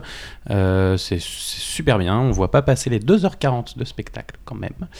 Euh, voilà, c'est vraiment, euh, vraiment un bon moment, une, une bonne expérience, euh, belle mise en scène, euh, vraiment réussie. Ce sera les 19 et 20 avril euh, au Grand Air, la scène nationale de La Roche-sur-Yon. Super cool. Euh, Alix Euh, moi, du coup, je voulais vous parler d'un livre euh, d'un auteur de SF un peu old school qui s'appelle Philippe José Farmer. Le livre, enfin le cycle de livres s'appelle Le, Mon- Le monde du fleuve et euh, ça met en scène en fait une planète gigantesque artificielle sillonnée par un seul et unique fleuve euh, sur laquelle se réveille, ressuscitée après leur mort, toute l'humanité euh, depuis l'âge des cavernes jusqu'à 2008. Et en fait, tous ces habitants donc, se réveillent soudainement, nus. donc on a un Italien du XIVe siècle qui se réveille à côté d'un Anglais des années 2000. Et en fait, je voulais en parler ici parce qu'il y a un rapprochement avec le, le jeu vidéo peut-être, qui est que dès que quelqu'un meurt sur cette planète, il est systématiquement ressuscité à un autre endroit aléatoire de la planète. Et euh, voilà, il y a tout un, un énorme scénario, en fait, une énorme trame derrière qui parle de progression éthique, euh, de, de- de race humaine, euh, d'individus et de. Et voilà. Intéressant, C'est on très ira voir ça. Et enfin, toi, euh, mon petit Sébastien, tu voulais nous parler d'une exposition, je crois. Tout à fait. alors, c'est maintenant terminé. C'était du 15 au 29 mars euh, à Paris, à la French Paper Gallery. C'était une, exposition sur euh, Ni no Kuni 2, le jeu, qui est, sorti le 23 mars euh, sur PS4 et PC. Et en fait, euh, euh, le, gérant de la galerie a travaillé euh, directement avec euh, les gens de Level 5 pour obtenir une cinquantaine de, concept art et de croquis où- et il les a affichés dans sa petite euh, galerie de la rue Volta. Et ce qui était euh, intéressant, c'est qu'on on m'a expliqué que ces, artistes travaillaient beaucoup en fait euh, à la main. Il y avait beaucoup de, croquis euh, faits main qui étaient euh, exposés, mais ils le développaient pratiquement jusqu'au bout. C'est juste à la dernière étape qu'ils sont passés à la modélisation 3D. Et euh, je sais pas si vous vous souvenez, le premier était fait directement, le premier jeu était fait directement en collaboration avec les studios Ghibli, mais euh, ce n'est pas le, c'est plus tout à fait le cas officiellement. Ils ont plus ou moins débauché leur, euh, leur cara designer qui s'appelle euh, Yoshiyuki Momose, qui, est, qui était animateur euh, chez Ghibli. Et, et ils ont toujours collaboré avec Joe Hisaishi comme, comme pour le compositeur. premier, comme compositeur pour, pour les, les, les deux jeux. Donc euh, c'était euh, c'était assez intéressant de voir ça. euh, Et euh, en fait, dans cette, dans cette petite galerie, ils font très très souvent des expositions sur la, sur la pop culture. Si vous aimez la pop culture et les expositions, il faut surveiller ce qu'ils font. Bah, super cool, merci. Et moi, je vais enchaîner, on va en terminer. Moi, je voudrais vous conseiller une exposition qui n'a pas encore ouvert, qui est au Grand Palais, euh, qui est sur les artistes et les robots, tout simplement. Donc, c'est une exposition collective. hein. Il y a énormément d'artistes euh, présents. Euh, il y a Orlan, euh, des artistes de Nicolas Schoffer, Murakami, etc. J'ai aucune idée si c'est bien. Mais j'aimerais bien que vous y alliez, que vous me dites si, c'est intéressant. Moi, en tout cas, les robots, euh, j'affectionne euh, toujours. Donc, je suis très curieux de, voir ce que, ça donne. Et si ça vous intéresse, euh, c'est jusqu'au 9 juillet et c'est à Paris. Justement, on en parlera peut-être si, on- on y va. Euh, voilà, bah, c'était tout. C'est terminé pour, euh, pour aujourd'hui. Euh, je vous rappelle que nous sommes présents sur tout un tas de réseaux sociaux. donc, d'ailleurs, sur iTunes, ça serait très bien. Il y, a- y a un problème hein, sur iTunes. Je pense On est à combien d'étoiles? Je pense qu'on s'est mal compris, chères auditrices, Oui, ils ont mis chers un on, a, on a deux étoiles, je crois. Vous Deux. pouvez- Non, mais vous pouvez nous détester, mais mettez-nous des étoiles. Il- C'est il- juste en ça. le- tout, le il y a truc, deux fait. étoiles. Mais non, il n'y a pas de Non, il y a plus d'étoiles. Non, on Ah. est à 4,8 étoiles sur 5. Combien de votes 9. Et on est combien à la table Euh, vous pouvez nous retrouver sur Facebook, peut-être plus pour si longtemps que ça, et surtout sur Twitter. Euh, on, on a le site évidemment www.laplayade.fr. Combien Euh, on sera là le mois prochain. Euh, je vous remercie infiniment d'avoir été là, Vlad, Simon, Seb, Ariane, Merci. Bénédicte et surtout toi, Alix, euh, d'être venu euh, nous voir. On va relayer euh, toutes tes informations. Merci, à encore. vous pour l'invitation. Et on se Merci d'être retrouve. jusqu'au bout. surtout. on se Parce qu'il est retrouve- 2h du matin là quand même. on se retrouve le mois prochain. Sébastien, euh, le mot de la fin, c'est pour toi. C'est pour une, une nouvelle un petit peu triste. Ben oui, je vais un peu plomber l'ambiance pour la fin, mais je voudrais qu'on qu'on rende hommage à, Isao Takahata, le compère de Hayao Miyazaki, qui est euh, décédé euh, cette semaine. Euh, pour rappel, il avait, réalisé de grands films d'animation comme Le tombeau des Lucioles, Pompoko, Mes voisins les Yamada, et, ou Halls, le prince du soleil. Et justement, à cette occasion, on va terminer l'émission sur une musique de Michio euh, Mamiya, qui est la soundtrack de Tombeau des Lucioles. Ah, merci à tous et on se voit le mois prochain. Salut Bisous. Ciao.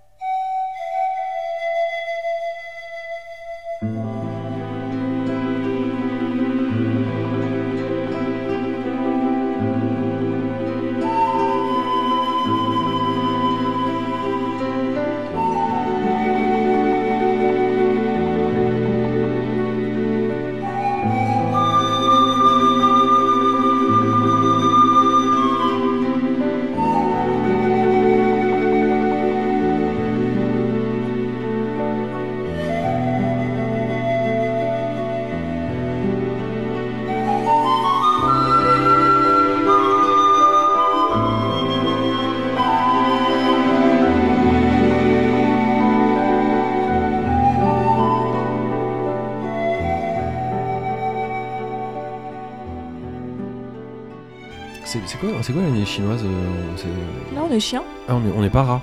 Non. Ah, c'est moi chien. Bref. Euh, Attention à la santé, entoure-toi de lapin.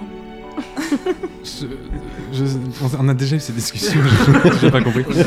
Non, mais parce qu'il y a plein de jeux qui sortent sur des rats en ce moment. J'adore mes chroniques, juste pour ça. Euh, Bonsoir, bienvenue pour ce nouvel épisode de La Pléiade, épisode numéro 13, mois d'avril. J'ai oublié de donner à manger à mon chat.